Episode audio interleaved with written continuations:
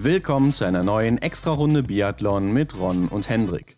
Heute das Interview mit Johannes Lukas. Rückblick auf seinen erfolgreichsten Winter als Trainer. Wie steht es um sein Team vor dem Saisonstart und alles über die Rennen in Idre und Schüschön. Hendrik, was ist das denn eigentlich? Freitag und eine Extra-Runde, das hatten wir auch schon lange nicht mehr. Ja, es ist schon ein paar Wochen her, aber es wird noch mal Zeit. Wir haben heute einen besonderen Gast. Wie würde man in der Tagesschau sagen, unser Mann in Schweden, ne? Johannes Lukas bei uns zu Gast. Zum zweiten Mal der Trainer des schwedischen Damen- und Herrenteams, der Cheftrainer, gerade mal 28 mhm. Jahre alt, unglaublich. Die Geschichte gab es damals in Folge 1 von ihm, wie er da hingekommen ist. Also super interessant, sollte man nochmal reinhören. Das war ja letztes Jahr zu dem Zeitpunkt, als die Schweden da in Kontiolahti so ausgerastet sind zum Saisonstart. Ja, haben wir über die ersten Wochen gesprochen.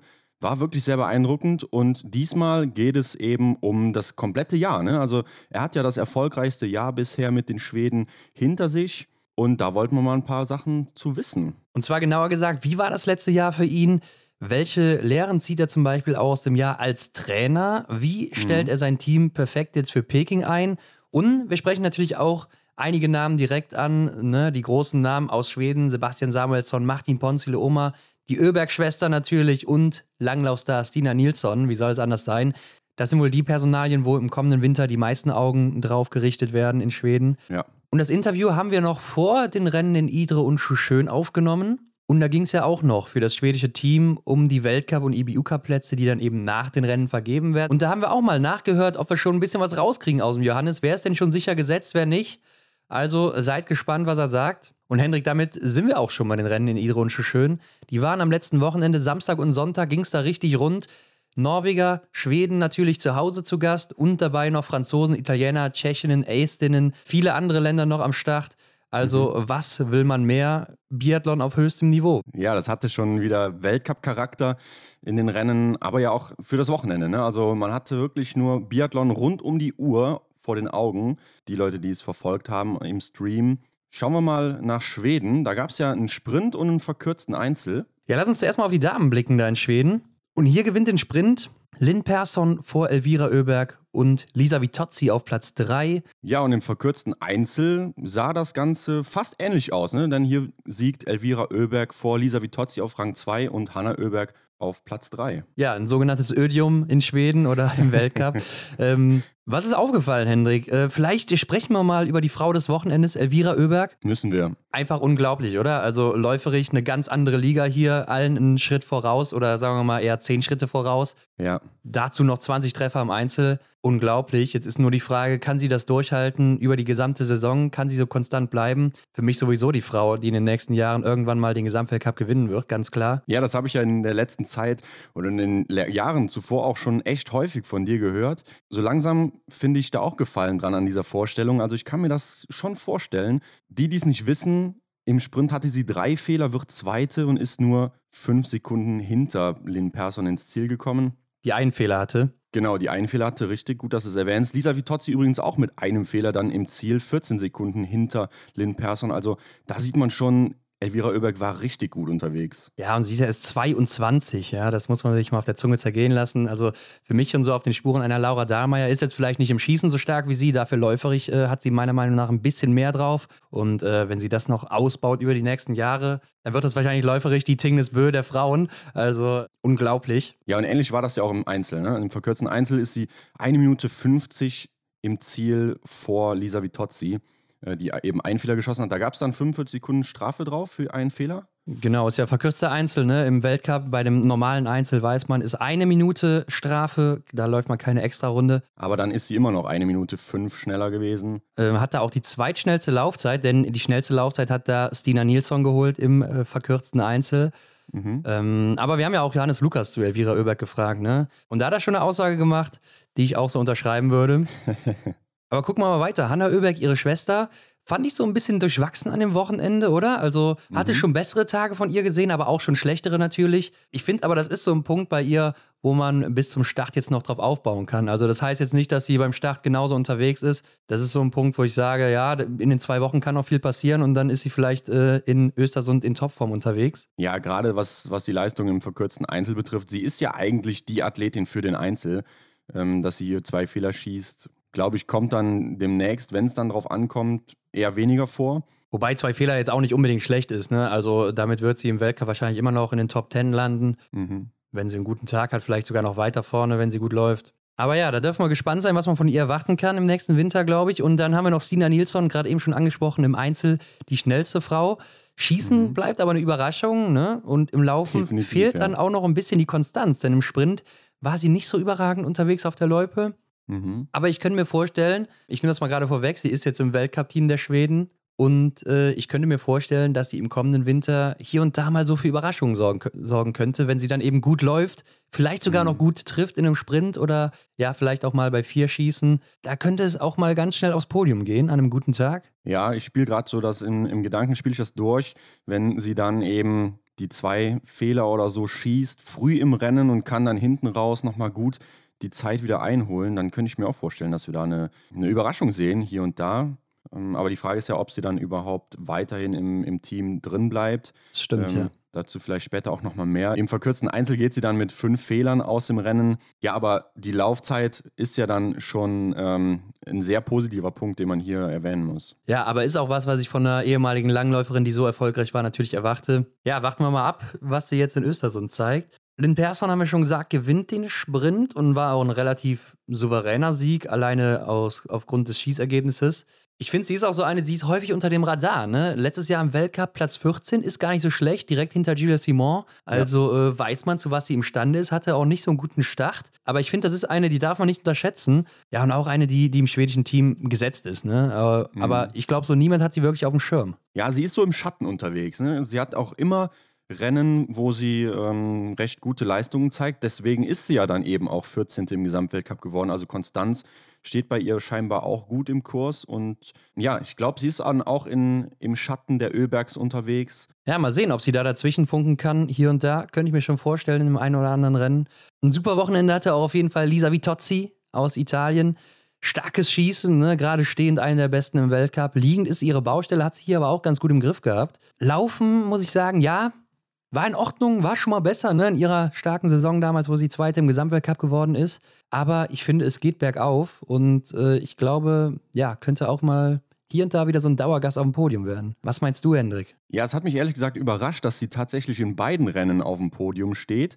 Damit hätte ich so jetzt nicht gerechnet. Klar, es kann sein, dass sie eben diese eine Saison gebraucht hat, um sich wieder neu zu sortieren. Vielleicht kommt sie jetzt wieder oben an. Ja, das, das wäre echt spannend für den Verlauf der Saison. Ja, also ich halte immer noch sehr viel von ihr. Ne? Ist äh, schon seit ihrer Jugend echt ein großes Potenzial. Ja. Und äh, ich glaube, da ist echt noch einiges in ihr drin oder da wird auch einiges wieder kommen, hat sie über Jahre schon gezeigt. Letzten zwei Jahre, klar, waren nicht so einfach für sie. Mhm. Aber gucken wir doch mal auf die andere Frau aus Italien, auf die wohl die meisten Blicke im Biathlon gerichtet sind, Dorothea Vira. Ja, meiner Meinung nach noch komplett außer Form, so wie ich sie hier erlebt habe. Ja, ziemlich mh, mm, unspektakulär. Siebter Platz im Sprint mit einem Fehler. Da erwartet man eigentlich auch mehr. Und dieselbe Platzierung im kurzen Einzel, im verkürzten Einzel, siebter Platz auch mit drei Fehlern dann. Also da hätte ich mir eigentlich schon mehr erwartet. Ja, vor allen Dingen finde ich läuferig halt weit zurück. In einem Weltcuprennen wäre das wahrscheinlich nicht ein siebter Platz geworden, sondern irgendwo jenseits der 30. Und da bin ich skeptisch, ob das bis zum Start dann noch was wird bei ihr. Also weder Schießen hat mich überzeugt, noch das Laufen so wirklich. Im Sommer war sie noch so gut unterwegs, Wiesbaden, ne, da hat sie wirklich überzeugt. Auch bei ja. den italienischen Meisterschaften. Klar, da ist die Konkurrenz im eigenen Team nicht so groß momentan. Aber da hat sie auch noch gute Rennen abgeliefert. Hier fand ich es wirklich, na, muss ich sagen, bin ich echt skeptisch, wie das losgehen kann, denn sie hat ja auch gesagt, sie will den Gesamtweltcup angreifen, forcieren. Mhm. Weiß ich nicht, ob das was wird so. Aber ähm, vielleicht hat sie sich ja auch ein bisschen zurückgehalten hier. Ja, das Problem ist ja, wir können den Leuten nur bis vor den Kopf gucken und nicht das, was sie sich dann da wirklich bei denken. Äh, das sehen wir nicht, aber ja, das ist äh, auf jeden Fall ein Punkt, den wir auch in den ersten paar Wochen dann mal im Auge behalten. Und Lena Hecki ist mir noch aufgefallen aus der Schweiz. Die waren ja auch am Start, die Schweizer und Schweizerinnen. Hat ganz solide Rennen hier abgeliefert und ich fand, das war schon ein gutes Zeichen für den Start jetzt. Ja, jeweils unter den Top Ten hier bei beiden Rennen.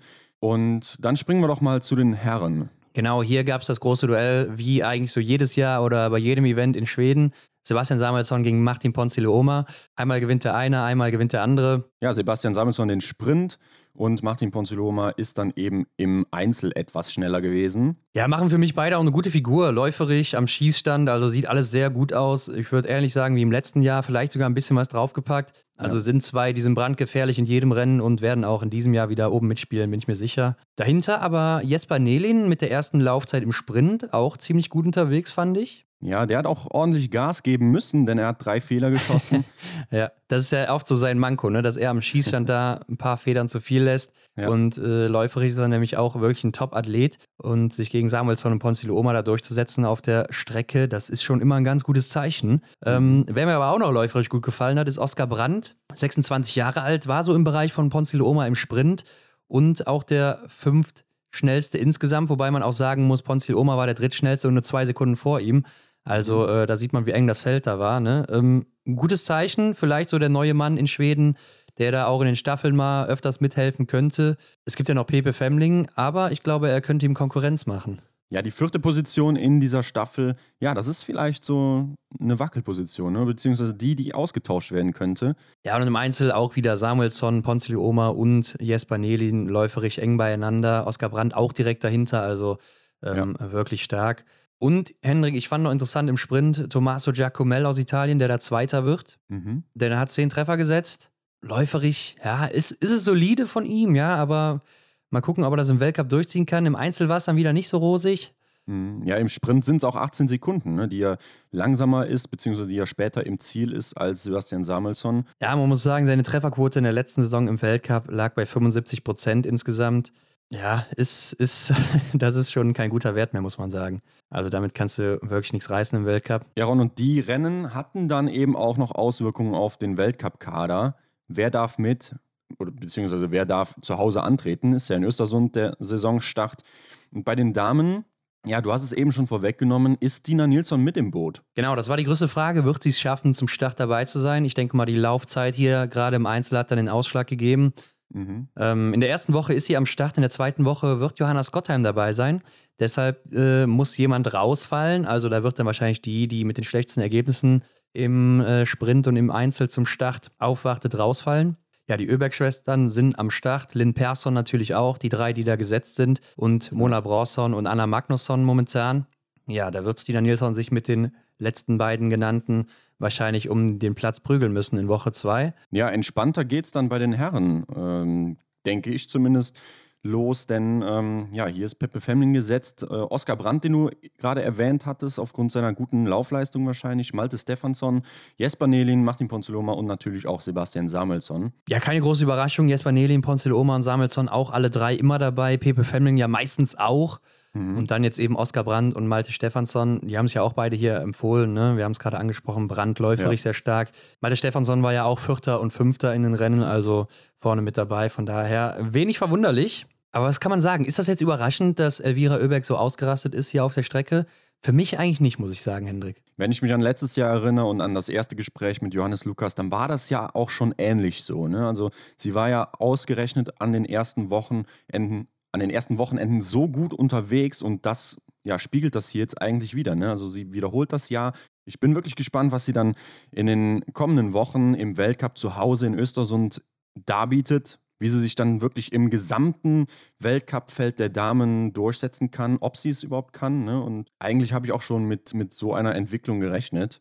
Ja. Die Frage ist dann nur, bricht sie wieder so ein oder kann sie länger von dieser Leistung profitieren? Ja, ich glaube, es ist schon gut zu sehen, dass sie auch 20 Treffer im Einzel gesetzt hat, was, was sie in der letzten Saison gar nicht geschafft hat. Und äh, ja, wie gesagt, läuferig wahrscheinlich auch nochmal einen Schritt getan hat. Aber da haben wir natürlich auch Johannes Lukas zugefragt. Was denkt er denn zu ihr und äh, wird sie das durchhalten können auch? Ist die große mhm. Frage. Gehen wir ins Nachbarland, nach Norwegen. In Schüschön standen auch Rennen an, der Sprint fand da auch statt und ein Massenstart. Gab sogar zwei Massenstarts bei den Herren, ne? Noch so ein, so ein B-Massenstart, damit auch alle starten können, weil sonst wären das einfach zu viele Starter. Stimmt, ja. Ist dann natürlich auch meistens nicht so gut besetzt, denn da sind dann die Starter, die halt im Sprint weiter hinten gelandet sind. Ja, aus meinen Augen jetzt der größte Name, der da stattfand oder der da mitgemacht hat, Michal Kritschmer aus Tschechien, null Fehler geschossen. Ja, und dann sollte dann da auch nichts anbrennen. Ist auch nicht passiert. Wie siehst du das? Ja, wie du schon sagst, der größte Name hier dann mit 20 Treffern war es eigentlich ziemlich offensichtlich, dass er das Ding hier mit nach Hause nimmt. Also hätte mich gewundert, wenn nicht. Ist immerhin auch noch ein Olympiamedaillengewinner von 2018. Aber dann haben wir das Rennen schon mal aus dem Weg geschafft und fangen wir doch mal erstmal mit den Frauen an. Sprint gewinnt Gilles Simon vor Marte Olsby-Reuseland und Tiril Eckhoff. Und im Massenstart sehen wir Ingrid Landmark-Tandrevold vorne vor. Chloé Chevalier, nicht Anaïs mhm. Chevalier-Boucher, sondern die kleine Schwester. Und auf Platz 3 Caroline Erdal. Und vielleicht fangen wir mit den größten Namen an. Äh, Tiril Eckhoff und Marta Olsby-Reuseland. Für mich eine gute Form. Tiril läuferig noch nicht so ganz bei 100 Prozent, habe ich so das Gefühl. Oder ist ja. vielleicht die Frage, die ich mir stelle. Denn ähm, ja, vielleicht baut sie etwas ab, wer weiß. Aber vielleicht kommt sie auch noch in Form zum Start. Ich denke, sie hat gut trainiert. Und es gibt auch übrigens, äh, gab es hier vom NRK so eine kleine Dokumentation wo auch die ganzen Athletinnen und Athleten befragt wurden teilweise. Da gibt es auch unter anderem äh, einen Ausschnitt, wo Stola Holmler Greit seine neue Gitarre bauen lässt. okay. Das ist ganz interessant. Gibt es mit Untertiteln da noch zu sehen. Und äh, da gibt sie auch ein Interview und sagt dann zum Beispiel auch, dass sie halt immer noch besser werden will. Also sie ist immer noch motiviert, auch nach dem Sieg jetzt und nach der letzten mhm. Saison, äh, inklusive Weltmeisterschaft und so weiter. Ja, ich glaube nicht, dass die Frau müde ist. Nee, sowas ähnliches hatte ich ja auch schon im Kopf. Äh, ich denke, wenn du einmal auf so einer Wolke unterwegs warst, wie ich es genannt hatte, dann willst du auch weiter schweben. Und ähm, ich glaube, die Frau ist auf dem Weg zu ihrem Peak natürlich. Ne, jetzt, also, dass sie jetzt gerade bei den Testrennen oder bei, bei diesen Rennen in Schüschön jetzt noch nicht ganz auf äh, 100 Prozent ist, ist klar. Vielleicht liegt ihr Fokus ja auch eben dann auf dem Saison-Highlight in Peking. Aber ich glaube, nichtsdestotrotz, äh, davon abgesehen, wird sie noch einiges drauflegen können. Und Martha als Reuseland, zweitschnellste Laufzeit im Sprint, viertschnellste Laufzeit im Massenstart. Also, äh, ja, gefällt mir auch schon recht gut, muss ich sagen. Auch nur 3,6 Sekunden hinter Gilles Simon, die ja fehlerfrei geblieben ist. Martha als Reuseland ein Fehler. Kirill mhm. Eckhoff ja auch ein Fehler im Sprint, aber 22 Sekunden schon zurück. Also äh, da hat sie das interne Duell gewonnen gegen ihre Rivalin. Und ich glaube, sie war auch letztes Jahr so eine, ja, sie hat sich selber so ein bisschen das Bein gestellt, weil sie teilweise nicht so gut geschossen hat. Und ich glaube, es wird nicht nochmal so ein Selbstläufer für Tyrell Eckhoff wie in der letzten Saison. Ja, das Ergebnis aus dem Sprint, das lässt zumindest so äh, erhoffen, dass dann da, ja, Tiril Eckhoff nicht so dominant ist und dass auch dann andere Norwegerinnen, beziehungsweise die eine Norwegerin, Martholz Reusland, vor ihr steht und dass sie dann auch ja, konkurrenzfähig ist ne, gegenüber der kleinen, wirklich schnellen Tiril Eckhoff. Und was vielleicht ein kleiner Fun-Fact ist: beim Sprint ist eine Langläuferin mitgelaufen aus Norwegen. Die mhm. hat hier natürlich dann auch die beste Laufzeit gesetzt, aber ist mit fünf Fehlern, davon vier im Stehenanschlag, 27. geworden. Mhm. Astrid Eure Slind ist eine, die auch eher so über die längeren Distanzen kommt, da auch relativ erfolgreich ist in den letzten Jahren auch noch. Ja, aber sie ist, ähm, sie kommt aus dem Langlaufbereich, beziehungsweise sie ist eigentlich fest Langläuferin und ist jetzt einfach mal so aus Spaß damit gestartet. Ja, so denke ich das zumindest mal. Sie ist mhm. Langläuferin, sie ist auch, glaube ich, schon 30, also wird jetzt keine Umschulung mehr machen hier auf Biathlon, glaube ich. Aber das ist doch dann eine besondere Leistung, wenn du dann, ja, okay, von zehn Scheiben fünf triffst, aber mit der Belastung und so, also da muss sie doch schon eine Ahnung gehabt haben, wie das mit dem Gewehr funktioniert, oder? Also, dass man das im umgekehrten Sinne macht, dass normal eine Biathletin oder mal ein Biathlet beim Langlauf-Event startet, ne, das macht eher Sinn. Ja, ich denke auch nicht, dass sie das erste Mal jetzt hier ein Gewehr in der Hand gehabt haben wird. Also wird ja. wahrscheinlich schon öfters mal über ihre Karriere hier und da ins Biathlon ausgewichen sein. Aber trotzdem äh, Wahnsinnsleistung. Und ich habe mal geguckt, mhm. sie läuft so 50 bis 70 Kilometer, teilweise auch klassisch äh, Ski. Das ist natürlich auch schon eine, eine Länge, die sie da mitnimmt in den Wettkämpfen. Also konnte man schon erwarten, dass sie läuferig wohl hier einen draufsetzen wird oder die Bestmarke setzen wird. Aber ja, hat hier auch nichts gebracht im Endeffekt mit fünf Fehlern. Ansonsten, Henrik, im Massenstart, Ingrid Landmark-Tandrevold, ja, ist es jetzt die, die Massenstart Ingrid, ne? In Östersund den letzten Massenstart gewonnen, hier jetzt in Schuschön auch schon wieder. Relativ souverän auch, wie ich fand. Ja. Ist die Frage, ob das so weitergeht jetzt. Ja, hier war sie am Schießstand wieder super unterwegs, hat der Massenstart fehlerfrei geschossen und im Sprint hat sie auch nur eine Scheibe stehen lassen. Also das scheint sie im Griff zu haben. Und ich habe noch im Kopf, dass sie letztes Jahr zu Beginn der Saison unheimlich schneller unterwegs war, gerade in Hochfilzen. Ja. Also ähm, darf man auch nicht unterschätzen, Ingrid Landmark-Tandrevold. Und mal gucken, wo sie landen wird im Weltcup. Sehr interessant, aber wen ich noch interessanter fand, oder die Überraschung des Wochenendes wahrscheinlich hier, Chloé Chevalier, die zweite und vierte wird. Ja, sie wird vierte im Sprint und zweite im Massenstart. Und war ja so eine, ja, bis dahin hat sie noch nicht wirklich im Weltcup zumindest, also bis jetzt auch noch nicht, aber im Weltcup noch nicht wirklich äh, oben mit dabei gewesen. Jetzt mhm. aber hier die beste Französin gewesen. im Massenstart. Ja, im Sommer war ja ihre Schwester auch noch super in Form, beziehungsweise stand ja ziemlich im Mittelpunkt bei den ganzen Events. Ja, vielleicht hat sie mit ihr dann etwas richtig gemacht. Wobei ihre Schwester ja hier nicht wirklich in die Spur gekommen ist. Ja, aber die würde ich auch noch nicht abschreiben. Also ähm, glaube auch, dass die beiden kommen werden. Und sie ist ja auch noch relativ jung, also Chloe Chevalier jetzt. Mhm. Ist vielleicht die nächste starke Frau aus Frankreich. Bei Gilles Simon, gewohntes Bild, würde ich sagen, im Sprint top unterwegs, gerade am Schießstand. Ja, im Massenstart sind es dann wieder vier Fehler, ist dann wieder ein bisschen mhm. zu viel. Bleibt die Frage, ob sie das abstellen kann. Aber wo du jetzt gerade noch die Laufzeiten da offen hast, Julia Simon kommt mit 3,6 Sekunden vor äh, Marto Olsby-Reuseland, die eben einen Fehler geschossen hat, ins Ziel. Wie sah denn ihre Laufzeit aus im Sprint? Ja, fünfte Laufzeit, 31 Sekunden zurück hinter der Langläuferin. Marto Olsby-Reuseland ist aber auch schon 12 Sekunden hinter der Langläuferin. Also ja, Julia Simon 20 Sekunden circa hinter Marta Olsby-Reuseland. Ja, könnte ein Bild aus dem Weltcup sein. Äh, Gilles Simon kann aber ja auch eine sein, die da die Bestzeit setzt. Also bei ihr mhm. weißt du eben Weiß nie, was nie. da rauskommt, genau. äh, dafür müssen wir auch langsam mal zahlen für den Spruch. Aber läuferig auch gut unterwegs. Justine Brezas Boucher im Sprint die viertschnellste, im Massenstart die schnellste. Aber ich finde, sie ist auch immer ein bisschen ähnlich wie Julia Simon. Läuferig beide sehr stark. Am Schießstand dann mal so, mal so unterwegs. Ja, die zwei im stehenden Anschlag, die haben es ihr dann vermasselt. Und damit, Henrik, kommen wir doch mal zu den Männern. Und ich muss sagen, das Niveau ist einfach heftig hier, oder? Also gerade in Norwegen, was da schon allein am Start ist, dann noch die Franzosen dazu. Unglaublich. Johannes Dingesbö haben wir Montag schon gesagt, erkältet, nicht dabei gewesen. Also da wissen wir noch gar nicht, was uns da beim Start in Östersund erwarten wird. Ja, wobei ich habe einen Artikel gelesen, äh, Siegfried Marseille und auch er selber, Johannes Dingesbö, ja, sind äh, zuversichtlich und haben eigentlich wenig Bedenken, dass da irgendwie was in die Hose geht beim Start. Ja, das werden wir dann sehen. Genau, das sehen wir erst, wenn er hinter der Ziellinie ist. Ne? Im Sprint finden wir aber trotzdem einen Bö auf dem Podium, nämlich Taye Bö auf Platz 3. Aber viel interessanter, viel spannender ist doch Platz 1 und 2. Mit Sievert Backen aus dem IBU Cup kannten wir den auch schon, ne? Und Harvard Burgetweit, also auch ein IBU e Cup Starter, ja, hier auf Rang 2. Also die haben sich da durchgesetzt. Ja, dafür aber Taille Bödern im Massenstart auf Platz 1 vor Quentin Fiormaillet und Emilien Jacquelin. Vielleicht kommen wir auf das Duell Backen, Burgetweit und so weiter nachher nochmal zurück. Aber ich will zuerst mal über Tajebö reden, denn Dritter und Erster, ja, ist damit der Mann des Wochenendes, ganz klar. Ja. Und diese letzte Runde im Massenstart, die war ja wohl der absolute Wahnsinn, oder? Also wer die nicht gesehen hat, der sollte sich das nochmal angucken. Da ging richtig die Post ab. Muss man sich angucken. Also da denkt man wirklich, man hier, man schaut den äh, Weltcup. Ja, Vitalie Böder an allen nochmal vorbeizieht auf der letzten Runde, einfach Wahnsinn und läuft sich da auch nochmal einen riesen Vorsprung raus. Also mhm. Der Crash in Wiesbaden konnte ihn nicht stoppen. Er war zwischenzeitlich auch nochmal krank bei einem Trainingslager. Scheint ihm nichts auszumachen. Vielleicht war es sogar gut, ein bisschen zu regenerieren. Ja ja, scheint in Topform zu sein. Und Hendrik, wer mich sehr überrascht hat, denn er war ja auch verletzt, Emilien Jacquelin mit seinem gebrochenen Arm, zweimal beste Laufzeit, aber Wahnsinn. wo hat der sich denn bitte verletzt? Also äh, Wahnsinn, wie der unterwegs war, oder? Also da hat er auf jeden Fall keine Einbußen machen müssen.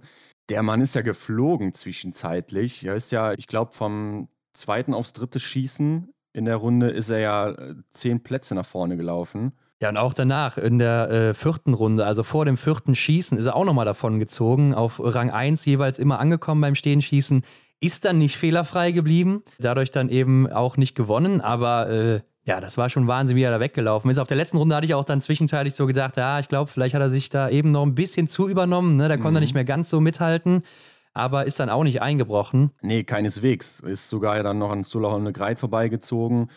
Ich weiß gar nicht, wer noch mit dabei war. Bogetweit kann sein. Ja, Wettle Christiansen war auch noch vorne mit dabei. Quentin Fiormaillet eben auch noch. Also gerade läuferig echt ein Ausrufezeichen hier gesetzt an dem Wochenende.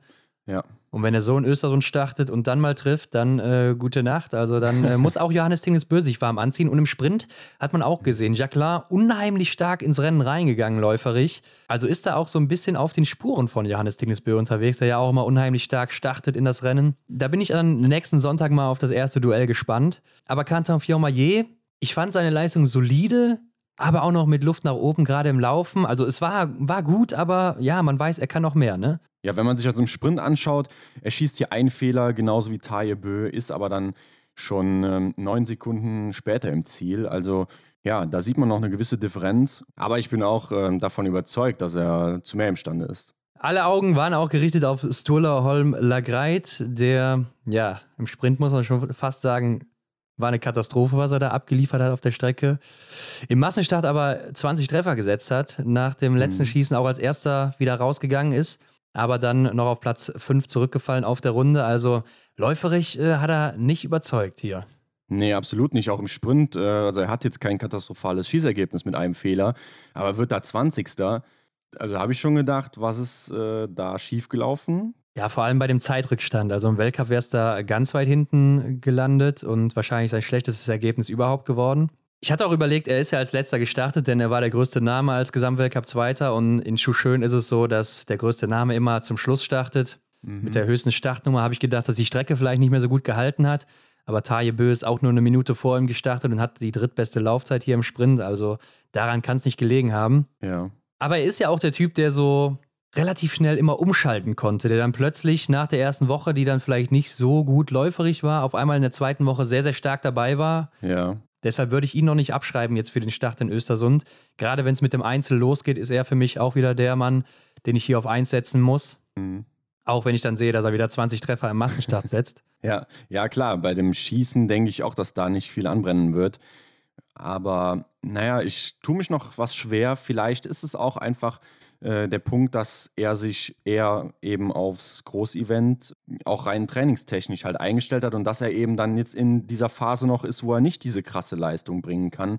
Ähnlich wie wir das eben hatten mit Tyrell Eckhoff, wo sie dann auch noch 20 Sekunden zurück ist. Ja, das ist die Frage, ne? wie die Athleten da jetzt im Trainingsstand drin sind, ob die jetzt dann wie Elvira Oeberg vielleicht auch schon ja, auf dem Peak fast schon sind ne? oder eben halt äh, sich dann auf lange Sicht auf dieses ganze Olympiathema vorbereiten. Ja, ich glaube, er ist einfach noch nicht so wirklich in Form, hat es ja auch so ein bisschen auf Social Media geschrieben.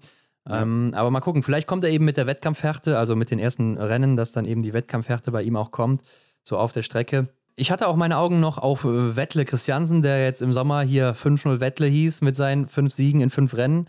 Ja. Ähm, beziehungsweise eins davon war ja dieses Schießduell, was er auch gewonnen hatte. Ja, auf Skiern war es jetzt wieder nicht ganz so überragend wie dann eben im Sommer. Mhm. Und auch Johannes Dahle war hinter den Erwartungen geblieben, läuferig gerade, wo er ja so zu den Stärksten zählt oder der zweitstärkste auch im Weltcup ist. Also mhm. ähm, muss man nicht lang drüber reden. Aber auch noch so ein Punkt, wo ich sage, bis zum Start kann er da wieder draufpacken und ich glaube, dann sieht das auch anders aus, wenn es auch um alles geht. Ja, ja. Und da mache ich mir auch keine Sorgen. Und letztes Jahr wissen wir auch noch, es war der Start nicht so gut, hatten wir ihn ja auch noch zu Gast im Podcast hier mhm, nach der ersten stimmt, Woche. Ja. War auch eine Freitagsfolge. Genau, und danach ging es ja dann richtig ab bei ihm. Aber ja, Henrik, du hast es am Anfang schon angesprochen, Backen und Borgitweit und das war ja so der Kampf um den Gesamtweltcup oder um den IBU Cup, beziehungsweise man kämpft ja eher für den Weltcup, wo aber ja auch noch äh, Erlen Björntegard, die Andersen-Brüder mitmischen und auch noch Endres Strömsheim. Ja, schauen wir uns das Team doch mal an. Das Herrenteam besteht aus sieben Herren.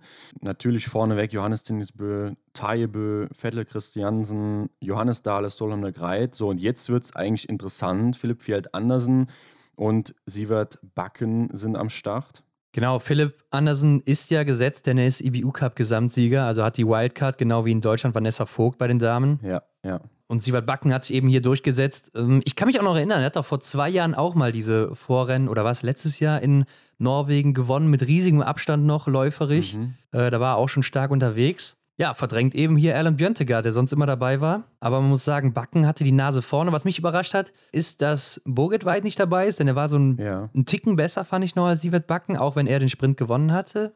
Mhm. Aber ich habe gesehen, Boget White ist auch schon 29 und vielleicht hat man sich deshalb hier für den jüngeren Backen entschieden. Ja, es ist enorm schwer, sich in Norwegen überhaupt dann irgendwie auf die letzten Plätze da festzulegen, wer die bekommt. Aber ich kann mir auch vorstellen, dass eben Sievert Backen aufgrund der Wildcard von Philipp Feld Andersen profitiert. Denn wenn er Andersen im IBU Cup letztes Jahr vielleicht nur Zweiter geworden wäre, ähm, ja, hätte er ja dann eben auch kämpfen müssen und hätte dann vielleicht auch dann eher den Platz bekommen. Also aufgrund der Wildcard könnte es ja dann auch zum Vorteil von Backen gewesen sein. Ja, er war ja auch nur ganz knapp hinter Philipp Fjeld Andersen im IBU Cup auf Platz 3, nur 14 mhm. Punkte hinter ihm.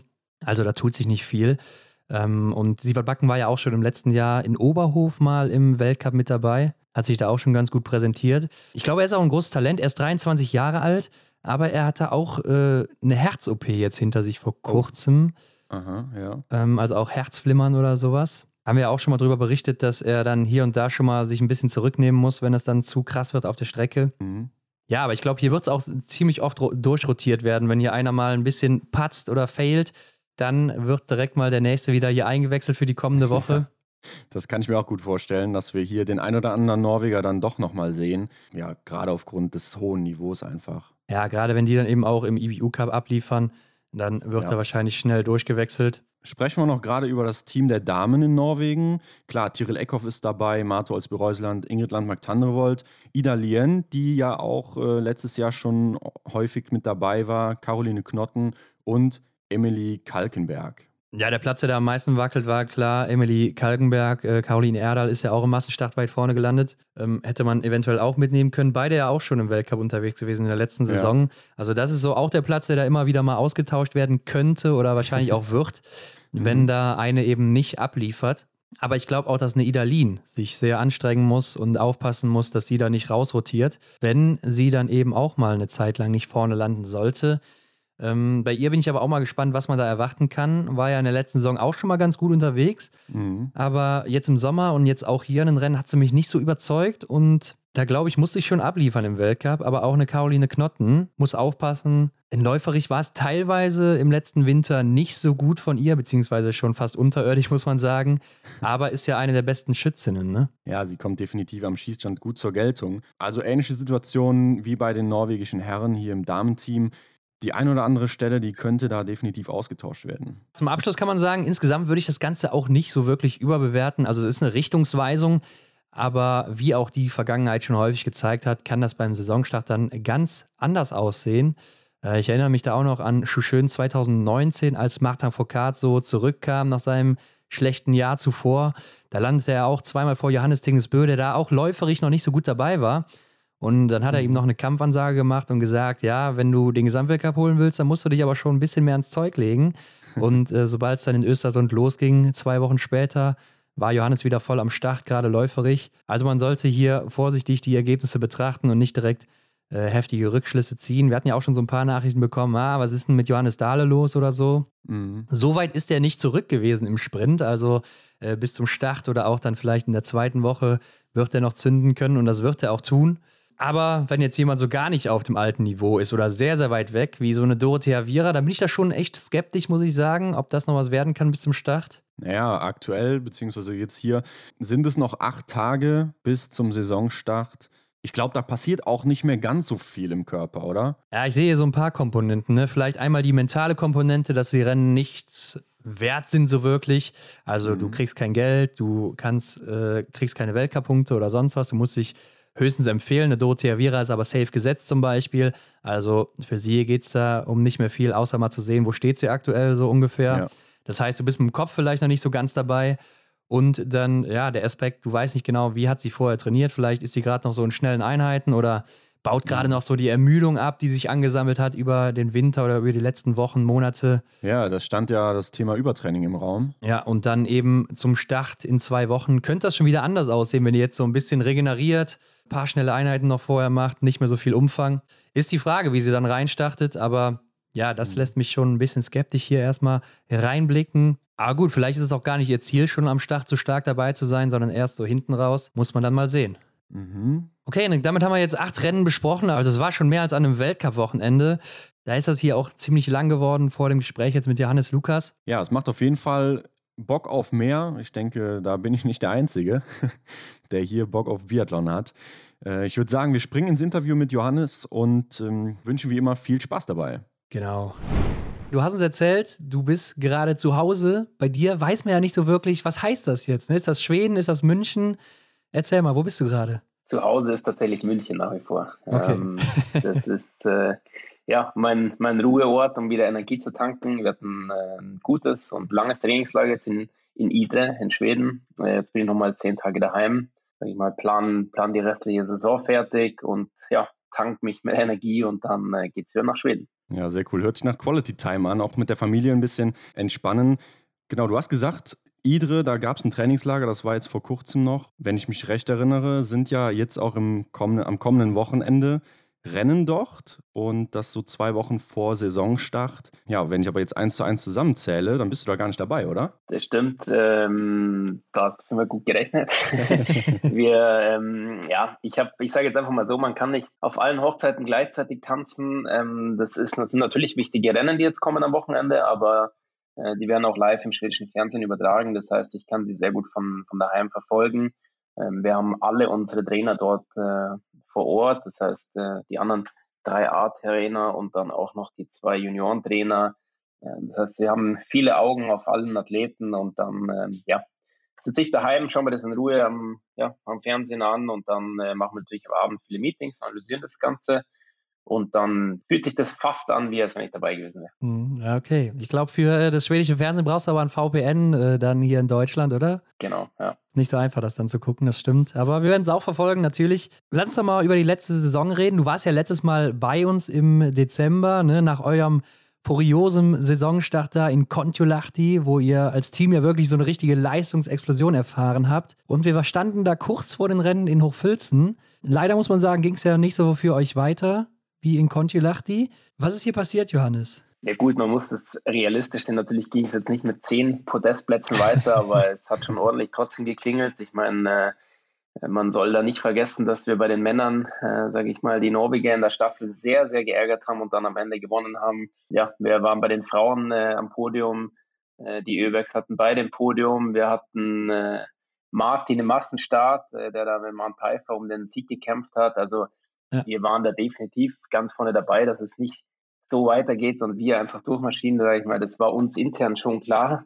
Äh, die anderen haben im Sommer auch nicht geschlafen, aber ja, also allen in allem waren wir, waren wir super zufrieden. Aber natürlich, wenn man die, die ersten, ersten zwei Wochen in Finnland sieht, dann, dann muss man schon fast von einer Enttäuschung in Hochfilzen reden. Aber für uns war es ein super Wochenende und äh, für die Trainer, ich meine, wir sind realistisch, wir wussten, dass das nicht so weitergeht wie in Finnland. Mhm. Ja, aber ich finde auch so, über die Saison gesehen, gerade so hinten raus, ne, da hat man auch bei Hanna und Elvira Oeberg gesehen, die sind läuferisch etwas eingebrochen, teilweise sogar schon ziemlich stark. Oder auch äh, Johanna Scottheim, die ja enorm stark gestartet ist, ne, dann aber komplett weg vom Fenster war. Und äh, bevor wir jetzt so zu tief ins Detail gehen, welche Erkenntnisse nimmst du da als Trainer mit aus dem letzten Jahr, jetzt von so einer Saison? Ja gut, man muss einfach, ähm, es ist schwierig in den jungen Jahren für uns die, die Konstanz zu finden und wirklich das ganze Jahr auf Top-Niveau zu laufen. Ähm, wir haben natürlich dann die WM nochmal rausgefiltert und ähm, ja, mit einem Medaillenrekord sehr erfolgreich, ja. sage ich mal, abgeschnitten. Ähm, wir wussten aber auch, dass die Vorbereitung und die WM extrem viel Kraft rauben wird. Äh, dass wir danach so einen kleinen Tipp erfahren haben, das war jetzt nicht super, ja, nicht eine super Überraschung für mich, ähm, aber es ist halt einfach, es ist schwierig, gerade wenn man jetzt zu Elvira und Johanna den, den Trainingshintergrund sieht. Äh, die sind einfach noch drei, zwei, drei Jahre hinter dem Rest äh, und da kann man sich nicht erwarten, dass die jedes Wochenende Top-Laufzeiten bringen. Aber man, man, kann sich erwarten, dass wir in Staffeln immer eine, eine, ein Top-Team aufstellen und dann immer wieder einzelne Personen, sage ich mal, um die Podien kämpfen. Und ja, unser Fokus war auf einen, auf einen guten Saisonstart und dann auf einen erfolgreichen WM. Das haben wir geschafft. Und ja, man, man muss ja auch sagen, hinten raus, wir waren jedes Wochenende präsent, wir hatten jedes Wochenende ein Podium äh, gewinnen in Novo Mesto nochmal die Staffel, gewinnen die Single Mix, äh, Mix der äh, Staffel auf dem Podium, Sebastian hinten raus am, am letzten Weltcup nochmal auf dem Podium. Also ich bin sehr zufrieden, aber ich muss natürlich äh, langfristig und für diese Saison mir, mir mitnehmen, dass wir einfach äh, punktuell wieder planen müssen und dann hoffentlich für die nächsten Jahre durch mehr Training, größeren ja, Trainings, Trainingsaufbau, sage ich mal, auch mal eine ganze Saison richtig durchkämpfen können. Ja, du hast ja den Höhepunkt jetzt gerade schon angesprochen zur WM und ja, da muss man nochmal betonen, dass ja eben das ganze Team bzw. die, die Hochkaräter wirklich in Topform waren. Äh, erzähl uns mal, wie hast du das hinbekommen? Ja, man muss einfach, ähm, sage ich mal, schauen. Der Weltcup in Antolz, da wurden wir schon wieder leicht abgeschrieben. Äh, mhm. Da hieß es, oh, die Schweden, denen geht die Luft aus. Man muss einfach äh, zwischendrin mhm. immer wieder gleich eine Trainingsblöcke einsetzen mal wieder ein härteres Krafttraining einlegen. Das, das tut dann weh für die Wettkämpfe, aber das ähm, hilft einem enorm weiter für die, für die Wochen danach. Ähm, das haben wir gut gemacht, denke ich. Wir haben auch äh, natürlich ein bisschen der Situation geschuldet. Ähm, mit Corona sind wir einfach in Italien geblieben. Wir haben unnötige Reisen vermieden, haben uns wirklich da perfekt vorbereitet auf die WM. Ja, ich sage einfach, es sind alle gesund geblieben, haben dann einen super Block nochmal trainiert, erst in Antholz, dann in Obertiljach und ja, waren dann einfach top drauf bei der WM. Das, ähm, das ist nicht nur, nicht nur planen, sondern da gehört auch immer viel Glück da, dazu und eben, dass alle gesund bleiben, aber der, ja, der Plan ging definitiv auf. Hm. Ist ja häufig so, dass es vielleicht auch irgendwie ein schwedisches Geheimnis gibt. Gibt es da irgendwie sowas? Ja, das schwedische Geheimnis ist auf jeden Fall viel trainieren, ähm, wenig daheim sein und, sage ich mal, sich dann bestmöglich auf den Höhepunkt vorzubereiten. Äh, da ist sicher ein großer Vorteil, dass wir ein super enges Team sind, äh, eingeschweißt. Die haben alle Bock bei der WM. Die kommen dahin, die, die sind einfach heiß, da freut sich jeder für den anderen und das denke ich, das pusht einfach alle bis zum letzten Tag und ja, denke, das macht unser Team aus. Du selber warst ja nicht dabei bei den äh, Weltmeisterschaften, weil du dir ja vorher noch den Arm gebrochen hast. Musstest also von zu Hause coachen, zumindest teilweise. Wie sah das aus? Also wie kann man sich das vorstellen? Ja, ich habe mir ja im Endeffekt während dem Weltcup in Antholz ähm, hat es mich leider geschmissen, hat mir die Schulter gebrochen. Das habe ich dann auch schon ziemlich früh bemerkt, dass das nicht mehr super gut ist. Bin dann mhm. aber noch dort geblieben, um dann wirklich alles, sage ich mal, vorzubereiten für die, für die, ja, fürs Pre-Camp und für die, für die WM, weil ich ja insgeheim leider schon wusste, dass ich wahrscheinlich nicht mehr zurückkommen werde. Ähm, mhm. Dann haben wir einfach intern einen sehr guten Plan aufgestellt, welche Trainer übernehmen. Das ist auch einfach unsere Stärke, dass wir ein sehr enges Coaching-Team haben, wo alle seit Jahren eng zusammenarbeiten. Äh, ich habe alle Trainingspläne noch am, am Abend vor der OP durchgeschrieben und dann mich erstmal eine Woche verabschiedet. Und dann haben wir einfach das Ganze so wie immer gemacht. Wir hatten unsere Online-Meetings, das haben wir auch, Gott sei Dank, muss man fast sagen, wegen Corona einfach angefangen. Ja. Mhm. Ähm, ob ich da jetzt in meinem Zimmer, sage ich mal, in Pokljuka sitze oder daheim, das war dann egal. Die Ansprachen waren immer die gleichen und äh, die Trainer haben das vor Ort super super gemacht. Ich muss dann auch ehrlich sagen, ich habe mich da dann nicht irgendwie zu sehr noch nach vorne gedrängt, weil ich großes Vertrauen in mein Team habe und ich wusste, dass die das super machen. Und dann habe ich mich noch selber aus der, aus der heimlichen Reha entlassen und weil ich es nicht mehr ausgehalten habe, bin dann doch noch ein paar Tage hin. Ob das so vernünftig war, das, äh, das kann man im Nachhinein diskutieren, aber es ging alles gut und ähm, im Nachhinein, wie gesagt, ich denke, das war das die beste Medizin für mich, dass wir Medaillen gewonnen haben, aber noch viel wichtiger, dass das ganze Team einfach diese bisschen schwierigere Situation super gemeistert hat. Also es war schon schwierig für dich, nicht dabei sein zu können an der Strecke, wie du es sonst immer gewohnt bist? Oder waren das dann eher die Medaillen, die dich da äh, nochmal hingetrieben haben? Ja, ich muss ehrlich sagen, das Schlimmste war für mich das Vorbereitungslager. Also die letzten zehn Tage vor der WM, da, da will ich einfach dabei sein, da will ich die Athleten sehen, da, da muss ich die, die letzten Details vom Plan, das kann ich schwierig vorher planen. Ich muss sehen, wie bewegen die sich, wie, ja. ja, wie sind die drauf?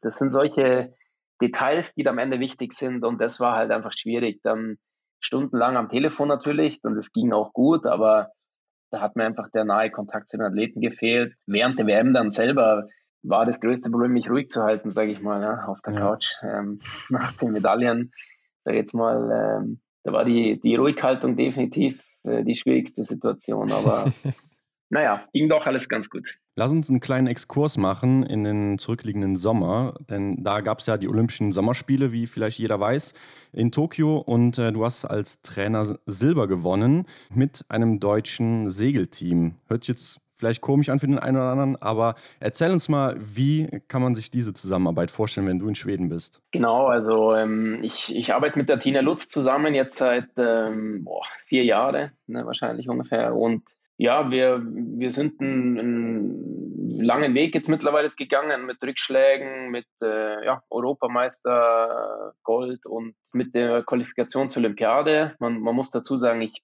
habe keine Ahnung vom Segeln, ich war auch nie im Segelboot dabei. Ich mache wirklich nur den, den Fitnessplan und schaue, schau, dass sie fit ist. Und ähm, ähm, wir haben eine, eine, sehr gute Zusammenarbeit. Das, das machen wir einfach online. Ich, ich sehe sie natürlich ab und zu, aber das ist jetzt nicht der der Fokus 1, die ist natürlich auch viel unterwegs. Und mhm. ähm, ja, jetzt at Tokio war natürlich das große Highlight. Ähm, ich war tatsächlich gleichzeitig im Trainingslager in Schweden. Äh, durch die Zeitverschiebung ging das alles ganz gut. Ich glaube, fünf in der Früh war das Medal Race. Dann ja. ging schon mal der erste laute, laute Schrei durchs Hotel. Ähm, der eine oder andere Athlet hat tatsächlich das Rennen auch angeschaut als Motivationsboost. Aha. Und an dem Tag war dann klar, Sommerolympiadische Medaille, super cool, aber im, im Winter will ich bitte auch noch eine dazu. Nicht nur eine, glaube ich. Hast du denn noch weitere Athleten, die du betreust, die auch dann in diesem Ausmaß unterwegs sind? Nein, also auf, auf dem ganz hohen Niveau habe ich, ähm, habe ich jetzt sonst keine anderen Athleten nicht betreut, sondern auch ähm, ja, recht viele Privatpersonen, die sich halt zum Beispiel auf den Wasserlauf oder sonstiges vorbereiten wollen, ja. mhm. aber jetzt nicht auf dem ähm, Leistungs- oder Hochleistungssportbereich. Ja, okay, also ist wahrscheinlich dann einfach nur, weil du sie schon so lange kennst oder schon so lange trainierst. Ja, genau. Also ich, ich sage jetzt nicht nein, wenn da noch was anderes dazu kommt, aber ähm, ja, aktuell ist natürlich die, die Zeit auch begrenzt und ähm, nachdem ich dann auch, sage ich mal, früher beim, beim, beim Fußballverein jetzt aufgehört habe, habe ich mich jetzt auf, auf das Biathlon voll fokussiert und dann die Tina noch dazu und die die Privatpersonen und dann äh, ja, ist mein Tag auch schon voll, kann ich sagen. Ja. ja das kann ich mir gut vorstellen. Mhm. Ähm, aber nochmal zurück zum Biathlon. Äh, die Vorbereitung, würde ich zumindest sagen, ist jetzt wohl so gut wie vorbei. Wie lief der Sommer bei euch in Schweden? Jawohl, die Vorbereitung ist wirklich vorbei. Die Trainingsanalyse ist gemacht, kann man sagen. Alles, was jetzt kommt, ist ja schon fast äh, Rennvorbereitung. Ähm, ich bin sehr zufrieden, muss ich ehrlich sagen. Wir haben sehr gut trainiert. Wir haben größtenteils das trainiert, was wir geplant haben äh, haben nochmal mehr trainiert wie letztes Jahr. Ähm, und ja, haben einfach Sachen richtig gemacht oder haben, denke ich, wieder Entscheidungen gut getroffen, wenig Reisetage gehabt, haben wirklich Fokus auf die Erholung gelegt, haben aber doch ein Höhentrainingslager mit eingebaut, was auch sehr gut lief. Und alles in allem würde ich sagen, dass es einfach gut lief. Die sind gut drauf. Ähm, Tests zeigen auch, dass es auf jeden Fall nicht so viel schlechter als wie letztes Jahr. Deswegen äh, bin ich aktuell relativ entspannt und freue mich jetzt auf die Saison. Du hast jetzt gesagt, du hast oder ihr habt schon mehr gemacht als im Vorjahr. Aber letztes Jahr seid ihr ja so gut gestartet und die Saison allgemein war ja sicher auch aus euren Augen sehr gut. Also warum nimmt man denn dann überhaupt Änderungen vor? Ja, das sind natürlich Details, die wir ändern. Das hängt immer wieder auch von den Trainingsorten ab. Wir haben äh, zwei neue Trainingslager gehabt dieses Jahr. Das ähm, ändert natürlich dann auch wieder, wenn du jetzt woanders besser bergauf laufen kannst äh, oder besser radeln kannst, dann verändern sich vielleicht auch die Intensitäten oder die Stunden. Und dann äh, wollten wir einfach nochmal ein bisschen mehr an der Grundlage arbeiten, äh, dass wir einfach nochmal dann diesen, ja, mit dem langfristigen Ziel oder dann doch das weit entfernte Ziel im Februar, die Olympiade, einfach gut aufgestellt sind. Mhm. Gerade bei den jungen Athleten wirklich viel Fokus auf auf äh, Grundlagentraining, äh, Krafttraining gelegt, äh, haben da auch im Kraftbereich nochmal ein paar Sachen verändert.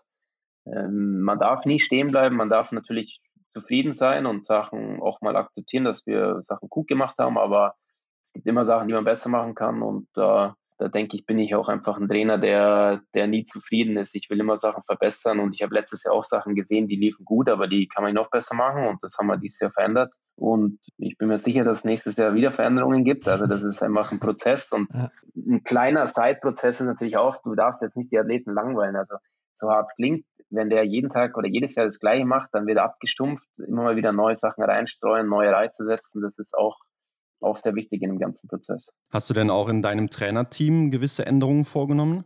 Ich meine, du hast letztes Mal erzählt, dass du noch ähm, Unterstützung bekommen hast, ich glaube im Physio-Bereich. Na, da sind wir, sind wir alle gleich. Ähm, Trainerteam lief super letztes Jahr. Mhm. Ähm, wir sind da top aufgestellt, da haben wir keine Veränderungen vorgenommen und ähm, ja, würde auch da sagen, alle haben sich einfach nochmal einen Ticken weiterentwickelt. Das lief einfach dieses Jahr nochmal ein bisschen besser wie letztes Jahr. Ja, und dann hat man im Sommer die eine oder andere Meldung gehört, die den ähm, schwedischen Fan oder die schwedische Fanin, ist das, das, ist das der Feminin von Fan, ich weiß nicht. Jedenfalls, ähm, ja, wo man dann erstmal ähm, geschockt war, vielleicht auch schon, dass Pepe Femling zum Beispiel sich die Wade durchstoßen hat oder Stina Nilsson Leistenprobleme hat. Äh, Gab es sonst noch andere Vorfälle in dieser Art? Ja, das, das mit Pepe Fanling, das ist äh, zwei Jahre her, muss ich dann an der Stelle ah, okay. sagen. Das ist, äh, das ja. war sein Schockmoment, sein Reminder, den er da hochgelegt hat. Ah, okay, ich glaube, okay. an dem Tag habe ich äh, zehn Medienanrufe bekommen, weil jeder nur das Bild gesehen hat und ja, ja. keiner den Text gelesen hat. Also da haben wir Gott sei Dank dieses äh, schlimme Erlebnis nicht wieder mhm. erlebt. Das war beim Blink Festival, das ist aber jetzt, wie gesagt, schon verjährt, ähm, oder sogar schon drei Jahre her. Und ja, mit, mit der Stina, die, hat sich mehr oder weniger einen kleinen Muskelfaserriss zugezogen, jetzt auch nichts super Schlimmes. Ist einfach in Schweden ein, ein Topstar, macht natürlich große Rubriken, aber ja. äh, sag jetzt mal, zwei, drei Wochen ein bisschen alternatives Training ist für mich jetzt kein, kein Riesenbeinbruch. Also würde sagen, wir sind im Großen und Ganzen sehr gut durch den Sommer gekommen. Keine großen Verletzungen und ähm, ja, ein paar Wehwehchen, Erkältungen, die gehören einfach dazu. Die, mit denen muss man rechnen und die sind ja auch im Jahresplan eingeplant, mehr oder weniger. Also es lief mehr oder weniger alles nach Plan. Ja, sehr gut. Ja, unser Schwedisch ist wahrscheinlich noch nicht so gut, dass wir das lesen konnten beim äh, PB Family oder verstehen konnten. Aber ähm, können wir dann jetzt wieder da so ein. Nicht, da wart ihr nicht die Einzigen, wie ja. gesagt, da waren einige. können wir denn jetzt wieder so einen Leistungsschub erwarten, wenn du sagst, alle haben sich ein Stückchen verbessert? Hört sich das ja schon mal sehr gut an zunächst. Ja, ob es jetzt ein riesen Leistungsschub wird, das ist schwer zu sagen. Ich meine, die, viele kommen natürlich jetzt in ein Alter, wo es auch einfach schleppender geht, das muss man ehrlich sagen. Ähm, natürlich zum Beispiel ist die Elvira noch in einem Alter, da kann man sich immer mal wieder ein bisschen einen größeren Leistungsschub erwarten, aber jetzt so mhm. Hanna, Sebastian, äh, Limperso, Martin, die jetzt schon doch ein paar Jahre wirklich vernünftig trainiert haben, bei denen wird es natürlich jetzt dann einfach ähm, schwieriger, da noch ähm, die großen Prozentzahlen rauszuholen. Aber wie gesagt, ich würde sagen, wir haben einfach gut gearbeitet. Ich, ich sehe keinen großen, ja, keine großen Punkte, warum wir so viel schlechter sein sollten wie letztes Jahr. Und ich meine, wenn wir das gleiche Niveau aufbringen, dann weiß ich, dass es sehr gut ist. Und ähm, ich hoffe, dass wir noch ein paar Prozentpunkte wo geholt haben und dann ja, wird es hoffentlich wieder eine, eine, sehr gute Saison. Ja gut, gehen wir doch mal rein in das Team. Ne? Also fangen wir vielleicht mal an mit Sebastian Samuelsson, Martin Ponzile Oma. Samuelsson, der beste Schwede in der letzten Saison, ne? Sechster im Gesamtweltcup, Martin Ponzile Oma, Sprintweltmeister geworden. Kann man von den beiden noch mehr erwarten diesen Winter? Also sind die heiß? Definitiv. Ähm, ich meine, es gibt keinen besseren Motivationsschub, denke ich, für Martin wie eine Goldmedaille bei einer WM. Ja. Er weiß auch vom letzten Jahr, dass er eigentlich jeden Sprint mehr oder weniger eine Chance hatte. Ja? Das mhm. ist einfach der ein oder andere Fehler zu viel gewesen. Ähm, da wurde zum Beispiel intensiv ähm, im Schießen gearbeitet, er hat einen neuen Schaft äh, sich zugelegt, hat einfach versucht, da nochmal konzentriert zu arbeiten, haben physisch nicht viel verändert. Er ist einfach grundstark, würde ich sagen. Und äh, da gilt es einfach, Stabilität reinzubekommen. Das ist das Wichtigste für ihn. Und beim Sebastian, das ist einfach, ähm, ja, das ist immer schwierig für mich, ihn zu beschreiben. Das ist ein verrückter Athlet, unbeschreiblich. Man weiß nie, was passiert. Ähm, ja. Startnummer an und, äh, und dann kann alles passieren. Ähm, hat wieder sehr gut trainiert, hat auch äh, einen neuen Schaft sich angelegt, hat noch ein paar Details verändert, aber im Großen und Ganzen sind die beiden gut drauf. Ja, du sagst es, verrückter Athlet Sebastian Samuelsson, ne? vor allen Dingen bei der WM im Verfolger gegen Johannes Dinges Böhr, hat sich da auf der letzten Runde noch durchgesetzt und Silber geholt. Was hast du da gedacht zu Hause auf der Couch, als du das gesehen hast, als die beiden zusammen raus auf die letzte Runde sind? Ja, wir haben tatsächlich so ein bisschen geschmunzelt, weil wir, ja, wir haben das Thema vorher ein bisschen durchgespielt. Also wir hatten zwei Varianten auf der letzten Runde und ich habe gemerkt, okay, äh, bleibt hinten drin, er wartet auf die letzte Kurve und du kannst oft mit Athleten planen, was du willst. Die Umsetzung ist einfach eine andere. Aber beim Sebastian ist es einfach, ja, der hat so einen starken Kopf und so einen starken Willen. Mhm. Ähm, wenn der sich in, wenn der weiß, okay, nach der Kurve, da gehe ich vorbei, das ist die beste Variante, dann, dann gibt es einfach keine andere Option für ihn. Und der hat einfach, da ist egal, wer auf der letzten Runde neben ihm steht. Ich glaube, den, den will man wirklich nicht in den letzten 500 Metern treffen, weil ja. ich kenne natürlich jetzt nicht alle anderen Athleten, aber ich habe, äh, ja, ich kann auf jeden Fall sagen, dass der Sebastian einen, einen riesen äh, mentalen Vorteil für viel, gegenüber anderen hat. Ja, mit ihm konnte man ja auch in den Medien verfolgen, dass er mit dem ganzen schwedischen Team gerne die ähm, Spiele in China boykottieren will. Äh, dazu wird es aber nicht kommen, oder? Nein, ich denke jetzt nicht, dass er, dass er die Spiele boykottieren wird. Der Sebastian ist halt auch da wieder, ein, ein, hat äh, klare Meinungen, äh, was, was eben die Olympiaverteilung angeht. Das wurde auch im Team besprochen und es äh, ist natürlich auch legitim, dass jeder seine Meinung hat, aber äh, im Endeffekt, ähm, ja, habe ich hier jetzt nichts gehört, dass er nicht nach China fahren wird. Aber es stand dann auch nicht wirklich so zur Diskussion bei euch. Ja, im Endeffekt äh, ist, es, ist es unser Job, dorthin zu fahren. Ähm, wir, ja, oder ich äh, ich habe eine enge Zusammenarbeit mit dem Schwedischen Olympischen Komitee und mhm. ähm, wenn die das für richtig halten, dass wir dort hinfahren und alles drumherum geklärt ist, dann ähm, werden wir auch hinfahren. Das, äh, ja, wie gesagt, das ist im Endeffekt nicht unsere Entscheidung, aber äh, gerade Athleten wie der Sebastian sind natürlich sind halt bemüht, ihre Meinung, ihre Meinung öffentlich zu äußern und ja, das muss man akzeptieren, aber am Endeffekt äh, glaube ich am Ende, dass er trotzdem fahren wird. Ja, er war ja auch bei uns im Sommer im Podcast und hat da auch gesagt, also, also er scheint schon sehr heiß auf die Spiele zu sein, ne? gerade auch nach Pyeongchang damals. Ähm, hat schon die eine oder andere Medaille auch im Visier, glaube ich. Aber beide, Sebastian Samuelsson und auch Martin Ponzil Oma, sind ja noch recht jung, werden wahrscheinlich im schwedischen Team noch ein paar Jahre erhalten bleiben.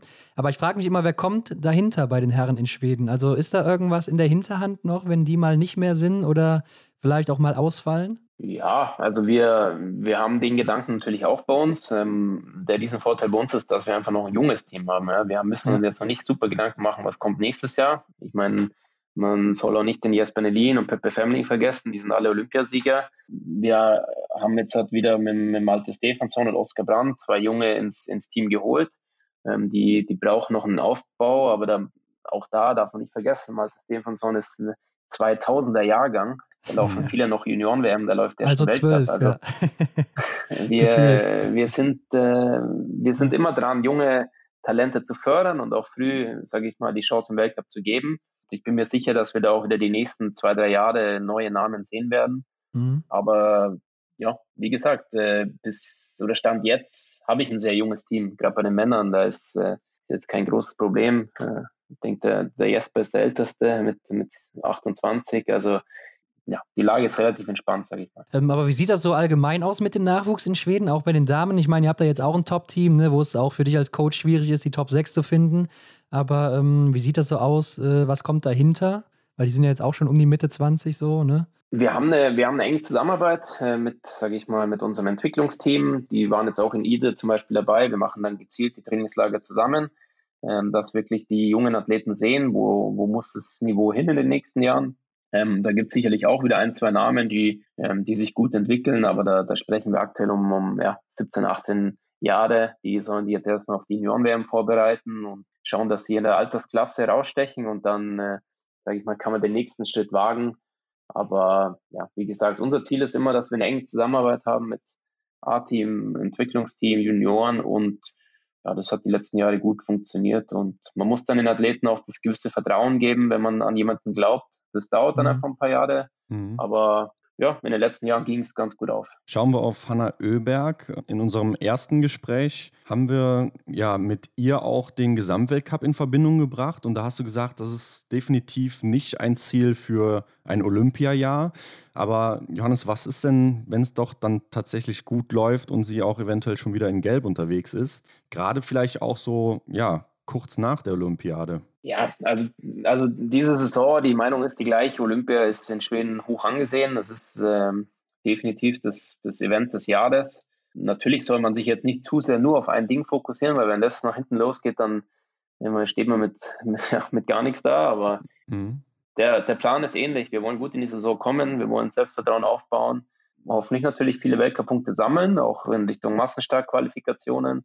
Und dann habe ich natürlich nichts dagegen, wenn sie im gelben Trikot rumläuft. Ja, bin ich der Letzte, aber äh, ich, ähm, ja, ich werde äh, diese Rechnung anfangen nach Olympia und nicht vorher. Und mhm. ähm, vorher haben wir einen klaren Plan und den werden wir auch durchziehen und dann werden wir am Ende schauen, zu was es gereicht hat oder nicht. Ähm, ich habe mir mal ihre Zahlen angeguckt, gerade am Schießstand, und da sieht man auch, sie wird ja von Jahr zu Jahr immer schneller am Schießstand, aber dafür sinkt auch ihre Trefferquote. Ähm, wie kann man sich das erklären oder das ist ja wahrscheinlich nicht das Ziel, ne? Na, das ist natürlich, äh, das haben wir letztes Jahr auch gesehen, dass dann am Ende mit, sage ich mal, der steigenden Ermüdung der ein oder andere Fehler auch zu viel passiert ist. Äh, das sind Sachen, die haben wir analysiert, ähm, die wollen wir natürlich besser machen. Ich meine, sie ist Olympiasiegerin geworden wegen ihrer super äh, Trefferquote und mhm. ähm, das ist natürlich das Ziel, jetzt wieder aufzubauen.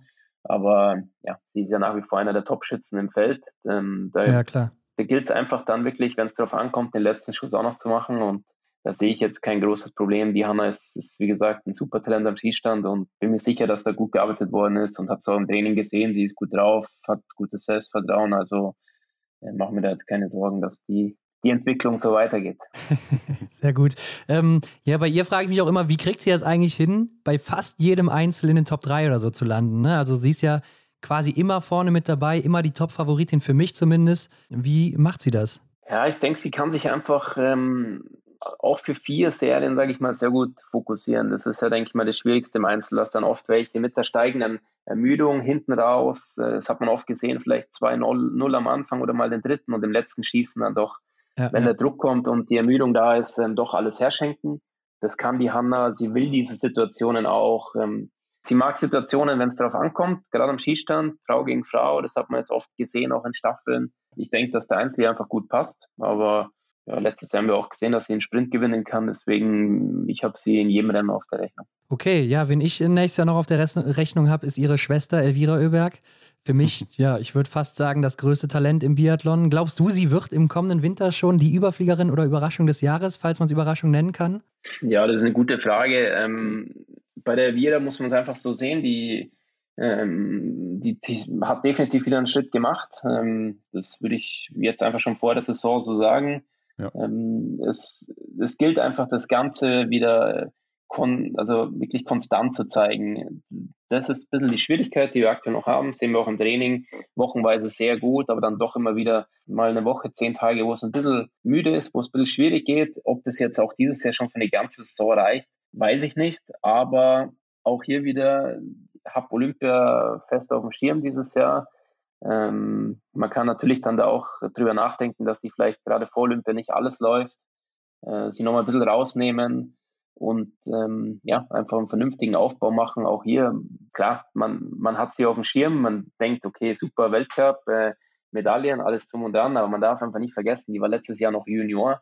Also ja, die ist so weit voraus von vielen anderen. Mhm. Man darf die auch nicht da jetzt verheizen und jetzt sagen, du musst jetzt da jedes Wochenende aufs Podium laufen oder die Top 6 Laufzeiten haben. Äh, man muss realistisch sein, wir wollen den nächsten Schritt gehen, definitiv, aber man, man darf sich jetzt nicht erwarten, dass die da die ganze Saison durchmarschiert. Ja, ich bin auch jedes Mal überrascht, wenn ich äh, auf ihr Alter gucke und erst sehe, sie ist 22, glaube ich jetzt. Ne? Also der absolute Wahnsinn, wie die da schon abgeht. Aber wenn du jetzt mal eine Ansage machen müsstest, glaubst du, nächste Saison kommt ihr erster Weltcupsieg? Ja, der kommt. Ja, glaube ich auch. Für viele auch interessant, Stina Nilsson ne, hat jetzt im Sommer einen Titel geholt im Sprint auf Rollerski. Wird sie jetzt äh, zum Start dabei sein im Weltcup? Ähm, das ist auch eine gute Frage. Die ist tatsächlich noch nicht entschieden. Ähm, die werden wir dann nach dem jetzigen Wochenende in Idre, sage ich mal, äh, entscheiden. Da, da, machen wir dann mehr oder weniger die letzten Plätze fix. Ähm, Stina hat ein sehr gutes Jahr gehabt, ist jetzt, sage ich mal, im Biathlon angekommen, war letztes Jahr einfach äh, schwierig für sie alles. Das, was ich versucht habe, an, an alle zu vermitteln, dass es einfach extrem viel Neues ist für sie, ist extrem viel Zeit raubt äh, Schießen zum Teil eineinhalb Stunden, zwei Stunden am Tag Zeit geraubt hat. Physisches Training mussten wir zurückfahren, weil, weil ihr Kopf einfach geplatzt ist irgendwann, mehr oder weniger. Ja. Äh, da sind wir jetzt ganz woanders. Äh, sie hat wirklich verstanden, ja, die Basics. Sie, für sie ist Schießen nicht mehr diese Riesenbelastung, wie es letztes Jahr war. Das heißt, jetzt konnten wir wirklich gescheit trainieren. Man sieht das auch physisch, ist sie auf einem ganz anderen Level. Sie ist verletzungsfrei geblieben, mehr oder weniger kleine muskuläre Verletzungen, aber sonst kein Problem. Und es ist nach wie vor das gleiche Szenario. Sie ist natürlich nicht super konstant am Skistand, aber ihr höchstes Niveau ist definitiv äh, besser wie letztes Jahr. Mhm. Äh, wenn man dann die schwedische Meisterschaft sieht und sie macht einen guten Sprint, dann kann es ganz weit reichen. Aber ich weiß natürlich auch von Testrennen, dass es halt mal wieder, äh, ja, sage ich mal, Richtung, Richtung 50% Trefferquote gehen kann. Okay, aber ja. das ist normal am Anfang, man muss es akzeptieren, aber wir wissen auf jeden Fall, wenn es wenn es gut geht, kann sie ganz weit vorne landen. Und auch hier, der allgemeine Prozentsatz geht nach oben. Die Entwicklung stimmt und das ist mal das Wichtigste. Und äh, wo sie dann läuft, das werden wir nächste Woche sehen. Aber wer ist denn dann schon fix im Team? Jetzt darf ich nicht zu viel sagen. ähm, ja, offiziell ist, ist noch keiner fix. Ja, wir, man kann sich natürlich den einen oder anderen Namen denken, aber gerade bei den Frauen ist es wirklich so eng, dass wir einfach jetzt wirklich mal das Wochenende abwarten wollen. Auch bei den, bei den Männern sind natürlich die ein oder anderen fix, aber gerade die jungen Athleten, äh, was, wie sie sich dann wirklich jetzt erschlagen, ich bin einfach kein Freund, zu viel vorher zu sagen, weil. Also die, die Folge kommt auch erst übernächste Woche raus, ne? Das heißt, du kannst schon was sagen, theoretisch.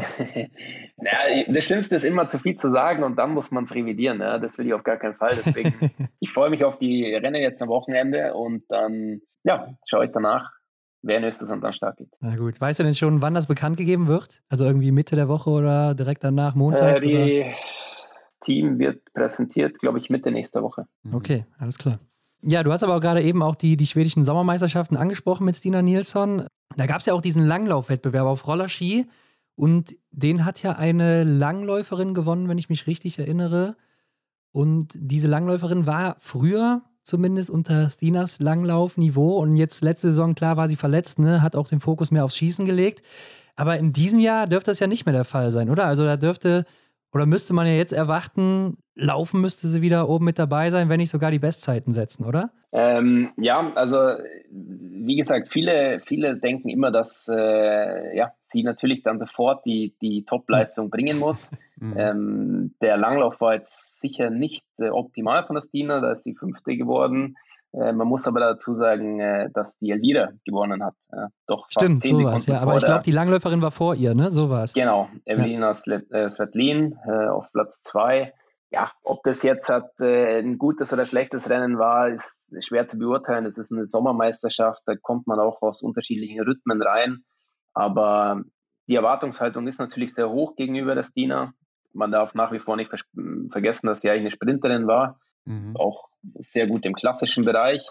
Das ist jetzt unbedingt nicht unbedingt das, was du im Biathlon brauchst, sage ich mal. Aber ich denke, sie hat äh, im Sprint, also Biathlon-Sprint, äh, gezeigt, was sie drauf hat. Das ist das, was, was für mich wichtig ist, gerade da die letzte Runde. Ja. Äh, da ist sie ordentlich marschiert und ähm, ja, ich sage jetzt mal so, die ist auf jeden Fall, wenn sie trifft, gefährlich. Aber da könnte ich ihr jetzt direkt äh, als Gegenantwort entgegenschleudern. Denise Herrmann ist auch Sprinterin gewesen, ne? Absolut, absolut. Aber ich glaube nicht, dass die Denise im ersten Jahr schon so eingeschlagen ist. Ja, ich weiß auf jeden Fall, dass Denise ihr erstes IBU-Cup-Rennen mit sechs Fehlern, glaube ich, gewonnen hat.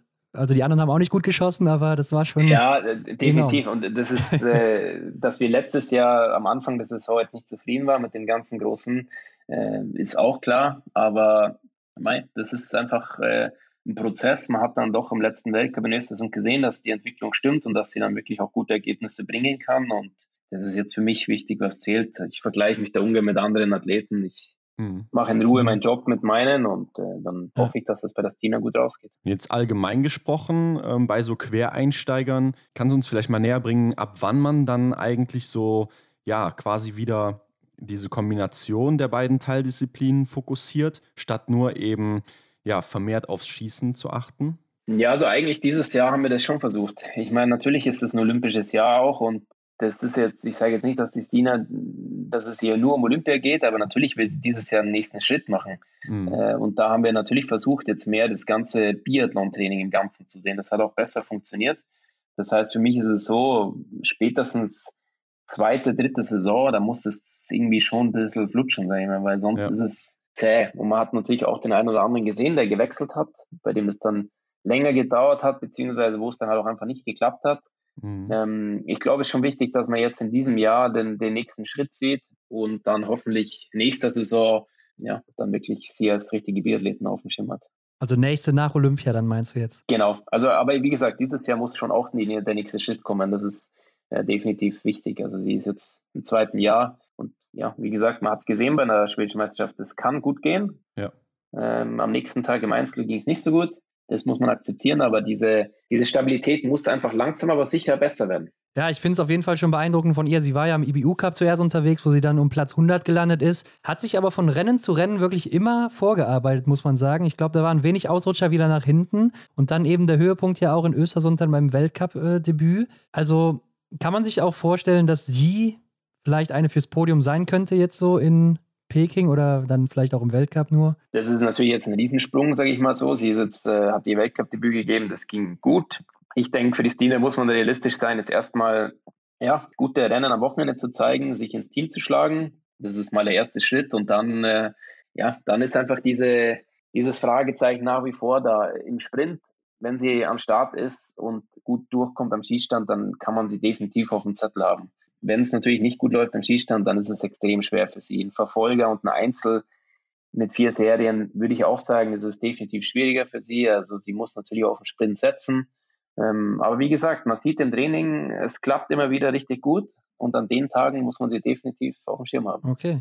Und wie ist das in den schwedischen Medien? Das geht doch jetzt bestimmt auch wieder los, oder? Gerade vor dem Großevent. Ja, natürlich. Die Stina ist, äh, ja, denke ich mal, eine, die, die bringt viele Klicks und viele Schlagzeilen. Das heißt, da sind natürlich viele Fragen und es geht natürlich in Richtung Olympia und äh, alles Mögliche. Sie, sie hat sich aber auch da klar geäußert, dass es natürlich ein Traum ist, als Biathletin bei der Olympiade zu sein, aber dass sie auch diesen Traum bis 2026 leben will.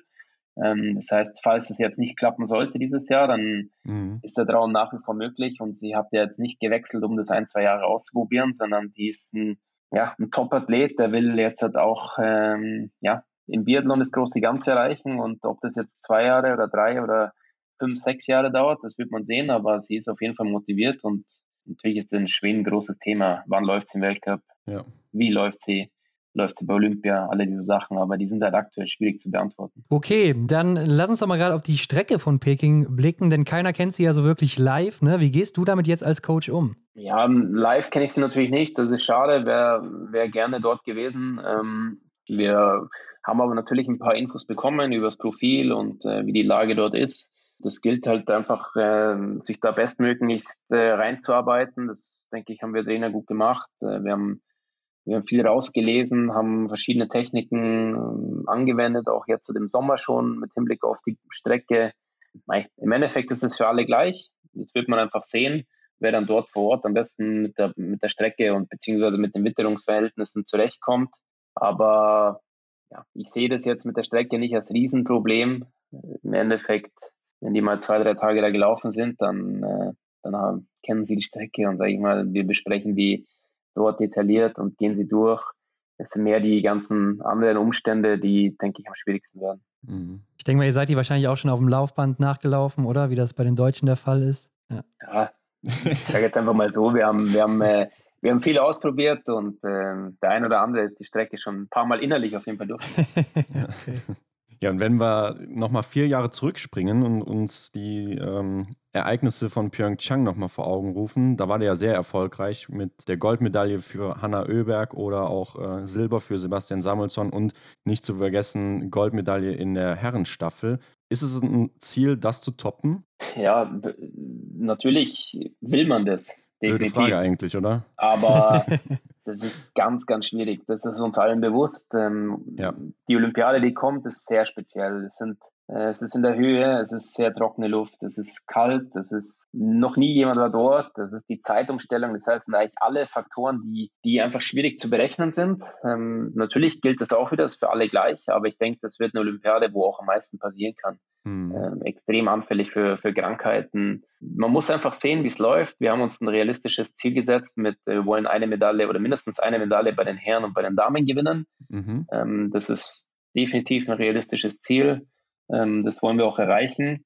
Ähm, wenn wir dann gut reinkommen und alle sind, sind gesund und wirklich, ja, sage ich mal, vor Ort fit, dann, sage ich mal, ist da definitiv mehr drin. Aber ja, es ist einfach schwer zu planen, das muss man einsehen. Es ist ein langer Flug, es ist wirklich ganz spezielle Witterungsverhältnisse dort. Ja, kann einfach viel passieren, deswegen ähm, warten wir es ab. Also zwei Medaillen insgesamt, das ist äh, das Ziel? Das ist das offizielle, offizielle Ziel vom Verband. Ja. Mindestens mhm. eine bei den Damen, mindestens eine bei den Frauen. Okay, das ist ja noch sehr bescheiden, oder? Also die Deutschen haben meistens so drei, vier, fünf Medaillen oder so als Ziel.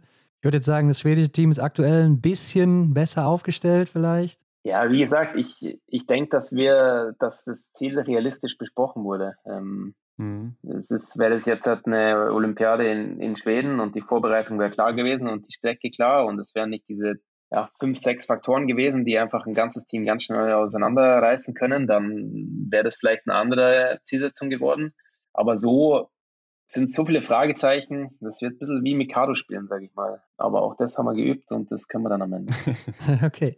Na gut, wir haben zu Beginn gesagt, dieses Wochenende stehen eben die Rennen in Idra an. Ne? Ein Sprint und ein verkürzter Einzel wird sein. Und das ist wahrscheinlich so das erste Fragezeichen, was dann hier aufgehen kann, wo man mal ein paar Antworten kriegt. Wie sieht es aktuell aus bei den einzelnen Athleten? Was haben die Rennen denn für dich jetzt so kurz vor Beginn für eine Bedeutung als Trainer? Also worauf guckst du oder ist das überhaupt noch nicht aussagekräftig? Ja, beides. Man muss, man muss einfach den Hintergrund wissen. Man muss wissen, dass es eine, eine Veranstaltung ist, die von den Skiclubs gemacht wird. Das heißt, es ist eine spezielle Skiauswahl. Alle haben unterschiedliches Wachs. Wir starten nicht für einen Verband. Alle haben mehr oder weniger andere Trainer. Das Einschießen läuft ganz anders wie normal. Es ist einfach, man muss das ein bisschen realistisch einschätzen, die, die Ergebnisse. Man muss mit den Athleten viel reden danach, mit den anderen Trainern. Okay, was hat man vom Gefühl? Hatte einer super gute Ski, einer super schlechte Ski. Die Unterschiede sind leider da sehr groß. Mhm. Es sind ja auch internationale Konkurrenten am Start. Ich glaube, die Italiener und die Schweizer, was ich gehört habe.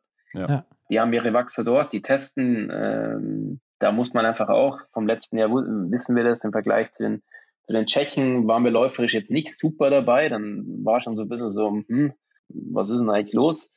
Mhm. Ähm, aber dann zwei Wochen später im Weltcup hat man gesehen, okay, wir sind top dabei. Also man muss die Ergebnisse intern realistisch einschätzen und dann die, die wichtigen News rausfiltern und das, denke ich, machen wir ganz gut, aber man darf sich jetzt nicht nur auf das reine Ergebnis verlassen. Wie ist das eigentlich für Sebastian Samuelsson? Der gewinnt ja eigentlich jedes Rennen in Schweden. Ne? Ist es dann langweilig für den, wenn er an den Start geht und denkt sich, ach, schon wieder hier mal gewinnen oder äh, wie ist das? Das ist eine gute Frage. Na, ich denke auch da wieder, Sebastian will immer gewinnen. Es ist egal welches Rennen oder welche, welcher Wettkampf. Ich mache mit ihm immer interne Wettkämpfe, fast jedes, jedes Training. Also das ist ein Gewinnertyp. Der, dem ist völlig egal und ob er zum hundertsten Mal gewinnt, da bin ich mir ziemlich sicher. Wenn der an den Start geht, eine Nummer anhat, dann will er null schießen und so schnell wie möglich laufen. Da ist egal, welches Rennen der Welt es ist. Ja. ja, er hat auch klare Ziele. Ne? Also bei uns hat er die auch klar formuliert mit seinen Medaillen und andere sind dann eher, mhm. ja, mal gucken, wie es läuft und so, ein bisschen bescheidener. Er ist da schon der direkte Typ, ne? Ja, der Sebastian hat eine klare Meinung in allem, was es angeht.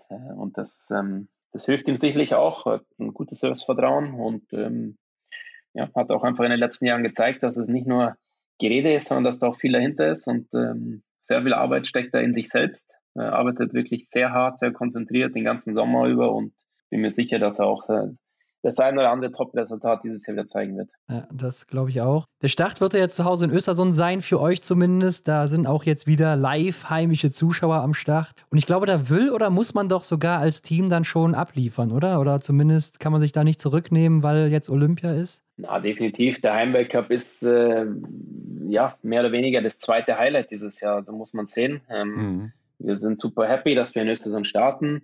Ähm, wir, wir freuen uns drauf. Wir hoffen natürlich, dass äh, ja, das Publikum dann auch jetzt kommt, wenn es wieder kommen darf. Und ähm, ja, dass wir einfach da gut reinkommen. Natürlich ist ein Podium oder schmeckt ein Podium vor einem heimischen Publikum immer besser, äh, keine mhm. Frage. Aber ja, das ist einfach gerade so, diese erste Rennen der Saison sind extrem schwer einzuschätzen.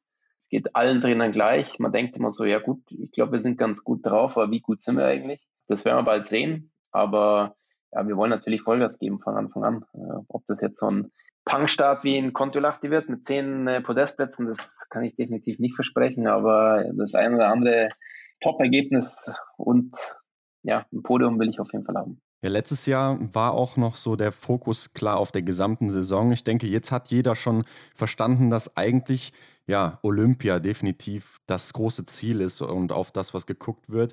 Habt ihr denn auch schon konkrete Weltcup-Orte, die ihr sagt, so ja, da lassen wir uns mal äh, außen vor? Ja, wir haben verschiedene Pläne natürlich, ähm, haben das aber jetzt noch nicht final gesprochen, weil auch da aus den letzten Jahren einfach die Erfahrung zeigt, du kannst am Anfang planen, was du willst. Mhm. Ähm, du musst auch ein bisschen einfach der Situation folgen. Ähm, wir haben jetzt mal alle Rennen vor Weihnachten auf dem Schirm, ähm, werden dann kurz vor Weihnachten eine Analyse ziehen, wie ist jeder drauf. War jemand zum Beispiel mal zwei Wochen krank und braucht mehr Rennen? Ähm, ist jemand schon jetzt müde, äh, braucht nochmal einen extra Trainingsblock. Es ist auch immer noch nicht ganz klar, wann werden wir nach Peking reisen, äh, wie werden wir überhaupt dorthin kommen. Ja, da sind noch so viele Fragezeichen, dass ich sage, die, die finale Planung für das zweite Trisemester vor Olympia habe ich noch ein bisschen offen. Aber ja, der wichtig ist mir erstmal, dass wir jetzt gut reinkommen in die Saison. Äh, Olympia ist doch noch ein Stück weg. Wir wollen jetzt mhm. erstmal einfach gute Ergebnisse zeigen, Punkte sammeln und ähm, Selbstvertrauen aufbauen. Das ist das Wichtigste. Du kannst trainieren, was du willst, aber ein gutes Rennen gibt dir so viel Selbstvertrauen und gibt so viel mehr wie einfach nur trainieren und trainieren und trainieren. Deswegen ist das jetzt mal der Fokus eins bei mir. Äh, wie planst du denn generell so eine Saison jetzt, so eine olympische? Sagt man dann da, außer Olympia ist der Rest nur eine Art Training und man visiert dann eher das Highlight an, sodass du da auch den Trainingsaufbau ein bisschen länger ziehen kannst? Oder ähm, wie sieht das aus bei dir? Ja, also jetzt am Anfang ähm, ist der Trainingsaufbau ähnlich wie in den anderen Jahren zuvor. Wie gesagt, weil du willst ja schon auch gut in die Saison starten. Wenn du jetzt nur, nur viel trainierst und eine schlechte Form hast die ganze Zeit, dann ist einfach das Selbstvertrauen niedrig. Ja. Dann glaubst du vielleicht auch nicht wirklich dran und ähm, der Glaube macht sehr viel aus da im, im Biathlon. Also das haben wir letztes Jahr gesehen. Ich meine, wir hatten ja einfach zum Beispiel in Kontilach, da hat einfach jeder das Gefühl gehabt, alles ist möglich hier. Ja. Und wenn du das Gefühl hast, dann, dann kannst du auch mal tatsächlich ein bisschen einen schlechteren Ski ausgleichen oder mal ein bisschen einen schlechteren Schießtag. Und ja, das ist für mich jetzt wichtig. Ganz normal vorbereiten auf die Saison, erstes Trisemester so gut wie möglich machen und dann ähm, je nachdem eben das Training nochmal anpassen. Bei Weihnachten ist ja doch ein bisschen Zeit, vielleicht noch einen Weltcup auslassen oder nicht und ja, dann hoffentlich ja, das große Ganze anpeilen. Ich erinnere mich auch noch an deine Worte bezüglich Ziele. Letzte Saison, ähm, da hast du so gesagt, ja, so jedes Weltcup-Wochenende ein Podestplatz, das wäre schon echt cool. Ähm, ich denke mal, diese Erwartungen sind wahrscheinlich deutlich übertroffen worden äh, vom gesamten Team. Ich glaube, am Ende waren es ja über 30 Podestplätze fürs schwedische Team. Äh, was nehmt ihr euch denn in diesem Jahr vor? Ja, tatsächlich haben wir nicht diese, diese Gesamtsaison-Zielsetzung bis jetzt. Ähm, ich meine, es war letztes Jahr eine, die Rekordsaison der schwedischen Biathlon-Geschichte. Ja. ja. Rekorde schreibt man und man will sie natürlich gerne wieder brechen. Ja? Mhm. Das ist definitiv äh, der Fall, aber es ist auch selten, dass man eine neue Rekordsaison schreibt und die im nächsten Jahr gleich wieder bricht. Ja? Das muss man auch sagen. Aber wie gesagt, ich sehe keinen großen Grund, dass wir so viel schlechter sind wie letztes Jahr. Ich denke, mhm. es hängt auch viel davon ab, was haben die anderen Teams gemacht. Ich denke, da die einen oder anderen haben vielleicht sich, ja, haben nochmal was verändert oder ich weiß, dass die anderen was verändert haben hinsichtlich der Saison. Wird man sehen, ob das Ganze aufgeht oder nicht. Ähm, Im Endeffekt müssen wir am Ende unseren Job machen und wenn wir den gut machen, dann kämpfen wir wieder jedes Wochenende ja, um den Podestplatz und dann werden das am Ende genügend Podeste, aber ähm, wichtig wäre mir dann eben, dass wir in China das eine oder andere Podest mitnehmen und äh, ja, wie viel es dann am Ende wird, das, da will ich mir jetzt nie auf eine Ziffer festlegen, aber ich mache mir darüber ehrlich gesagt nicht so große Sorgen, weil ich einfach von uns sagen kann, wir haben gut gearbeitet, wir haben einen guten Job gemacht und behaupte einfach mal, wir sind ganz gut drauf. Ja, man hört schon, Peking ist, glaube ich, der große Fokus bei euch. Ähm, das wird so sein. Aber ähm, ich glaube, es ist auch noch schwer zu sagen, wie wird die kommende Saison verlaufen. Ne? Aber gib uns doch mal eine Einschätzung zum jetzigen Zeitpunkt. Glaubst du, das letzte Jahr wird sich wiederholen, dass Johannes Dinges Böhns, Dola de Greit ihr eigenes Ding bei den Herren machen und Tyrell Eckhoff vorne bei den Damen wegläuft? Ja, die, also ich meine, Johannes Bö, den, äh, den darf man nie wegrechnen, definitiv nicht. Und die Tiril auch. Ich denke, die, die Magde ist ein bisschen, ähm, ja, vielleicht ein bisschen angefressen gewesen letztes Jahr am Ende ja, dann. Ja. Mhm. Äh, die will vielleicht einen Ticken mehr.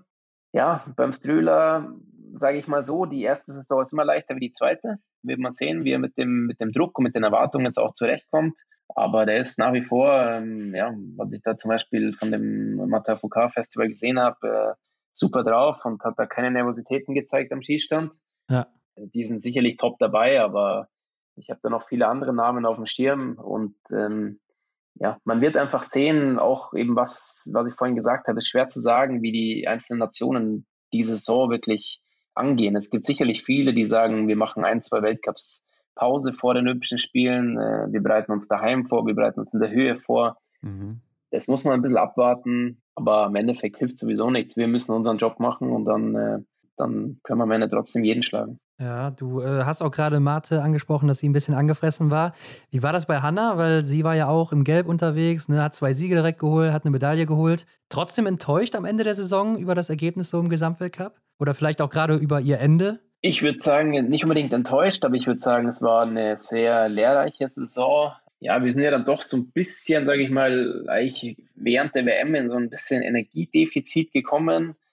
Ähm, das ähm, ja, hat sie auch öffentlich mehr oder weniger angesprochen, dass sie einfach, einfach äh, schwer hatte, da wirklich äh, genügend zu essen, genügend Energie ja, in sich zu bekommen sie war einfach müde. Sie, das hast du dann gemerkt, der Kopf war schwierig, ähm, ja, die, die Energiereserven waren einfach nicht mehr so gefüllt. Mhm. Dann ja, waren der ein oder andere Fehler noch zu viel dabei. Dann war das Ende einfach definitiv nicht mehr so, wie sie es haben wollte.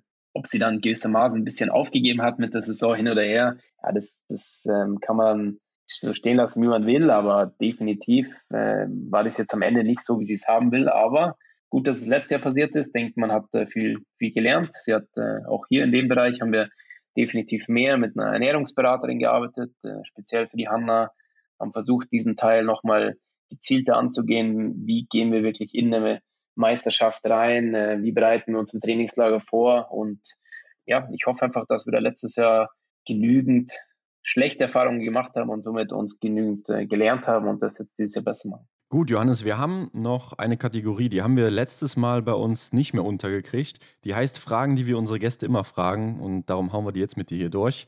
Äh, da kannst du auch einfach nur mit einem Wort antworten, ganz flott. Erste Frage lautet: Hast du ein Ritual vor jedem Rennen? Nein. Hast du einen Lieblingsort im Weltcup oder welcher ist das? Ruhpolding. Okay. Deine Lieblingsdisziplin? Äh, Staffel. Stehen oder liegen schießen? Letzte Stehen schießen. Was ist für dich das Coolste am Biathlon? Ähm, der, diese schnelle Wende. Gerade, sage ich mal, letzte Stehen schießen. Du läufst hin als Sechster, kannst rausgehen als Erster oder hin als Erster und weg vom Fenster. Diese mhm. unplanbare Wende. Was ist für dich das Schlimmste am Biathlon aus Trainersicht? Wenn, wenn wir am letzten Schießen als Erster hinkommen und, und als Vierter rauslaufen ja, das ist natürlich bitter. Diese bitteren Momente, wenn du, wenn du glaubst, heute geht was, du liegst super dabei und dann hat, ja, dann geht irgendwas richtig schief. WM in Antolz, sage ich mal so, oder sechsmal vierter Platz, das tut dann tatsächlich irgendwann weh. Ja. Mhm. Welcher war bisher dein schönster Moment im Biathlon? Ähm, Olympischen Spiele, die, die Staffeln. Gerade die Männerstaffel wahrscheinlich, oder? Frauenstaffel auch. Ähm, ja. dieser, dieser Kampf zurück und dann die Medaille und dann nochmal die Männer, die Medaille, das war einfach Wahnsinn, dieser, ja, dieser Tag. Äh, deine Vorbilder im Biathlon oder außerhalb vom Biathlon, vielleicht auch bei dir jetzt Trainer, die es da gibt als Vorbilder? Ähm, Im Biathlon würde ich sagen, Olana Björndal definitiv als Athlet ähm, und mhm. ähm, sonst als Trainer äh, Julian Nagelsmann. Ah, okay, ja. Leipzig-Trainer, ne? Also damals muss man immer noch ja, mal sagen. Ist da, wo er, jetzt ist er da, wo er hingehört. okay. Ähm, ja, dann stell dir vor, du kannst ja jetzt den besten Biathleten der Welt zusammenstellen. Welche Eigenschaften würdest du nehmen und von wem, egal ob Frau, Mann, aktiv oder inaktiv? Ähm, dann würde ich nehmen äh, den Kopf von Sebastian. ja. Ähm, den Körper, äh, die Maschine von Martin Ponseloma und die Schießfähigkeit von der Hanna Übeck. Mhm. Also ein Komplett, schwedischer Athlet. Kompletter schwedischer Athlet. ja. Und die letzte Frage, die hast du schon mal beantwortet. Also die haben wir dir im letzten Interview gestellt. Vielleicht hat sich die Antwort aber geändert. Johannes, was würdest du auf eine Plakatwand schreiben auf einer großen Stadt, wo es jeder lesen kann? Ähm, ja, jetzt wohl in der aktuellen Zeit ähm, gesund bleiben, ähm, sich aufs Wesentliche konzentrieren und dann hoffen, dass die Welt ein bisschen besser wird bald wieder. Ja, perfekte Abschlussworte, würde ich sagen. Ähm, Johannes, wo kann man dir folgen? Wo kann man dich finden, wenn man noch mehr über dich erfahren will und über deine Arbeit? Ja, man kann mir natürlich auf Instagram folgen und ähm, ja, man kann natürlich meiner, meiner Seite folgen, äh, Johannes Lukas Trainingssystem, kann mich auch als Trainer theoretisch buchen. Ah, okay, ja, ja cool.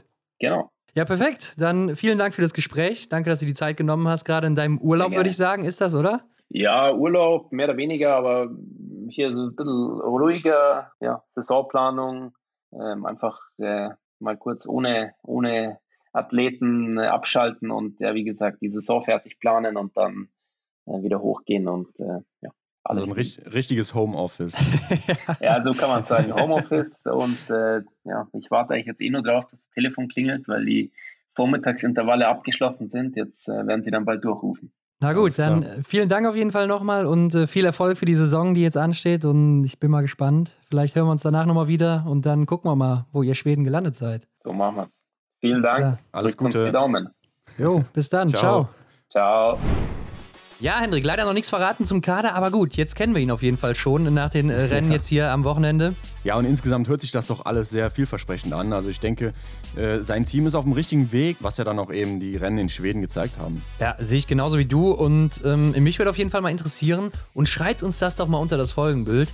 Was erwartet ihr denn in der nächsten Saison von Elvira Oeberg? Also ich erwarte einiges. Ja, stimmt ihr Johannes Lukas zu mit seiner Vorhersage, die er getätigt hat? Genau, schreibt uns das Folgenbild auf Instagram. Und am Montag sind wir dann zurück und dann gibt es neben dem Interview auch die deutschen Weltcup-Kader. Die werden jetzt bekannt gegeben. Also heute, wo wir das aufnehmen, werden wir wahrscheinlich schon den Damenkader kennen, der nach Östersund fliegt. Mhm. Und im Laufe des Wochenendes werden dann auch die Herrenkader bekannt gegeben. Also es bleibt spannend und schaltet am Montag wieder ein. Ja, unbedingt. Also ich denke, die Frage, wer denn fürs deutsche Team an den Start gehen darf, die ist äh, in aller Munde. Die will jeder beantwortet haben.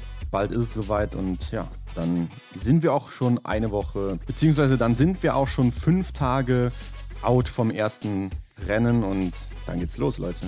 Yes, und wie immer nicht vergessen, abonnieren bei Spotify und so weiter. Bewertet uns natürlich auch bei iTunes, am besten mit fünf Sternen und teilt das überall mit euren Freunden, mit euren Eltern, mit euren Haustieren und was auch immer ihr da noch so habt zu Hause oder in eurem Umfeld. Äh, und wie gesagt, wir sind am Montag wieder zurück, Hendrik, und ich würde sagen, bis dann. Ciao. Mach's gut. Ciao.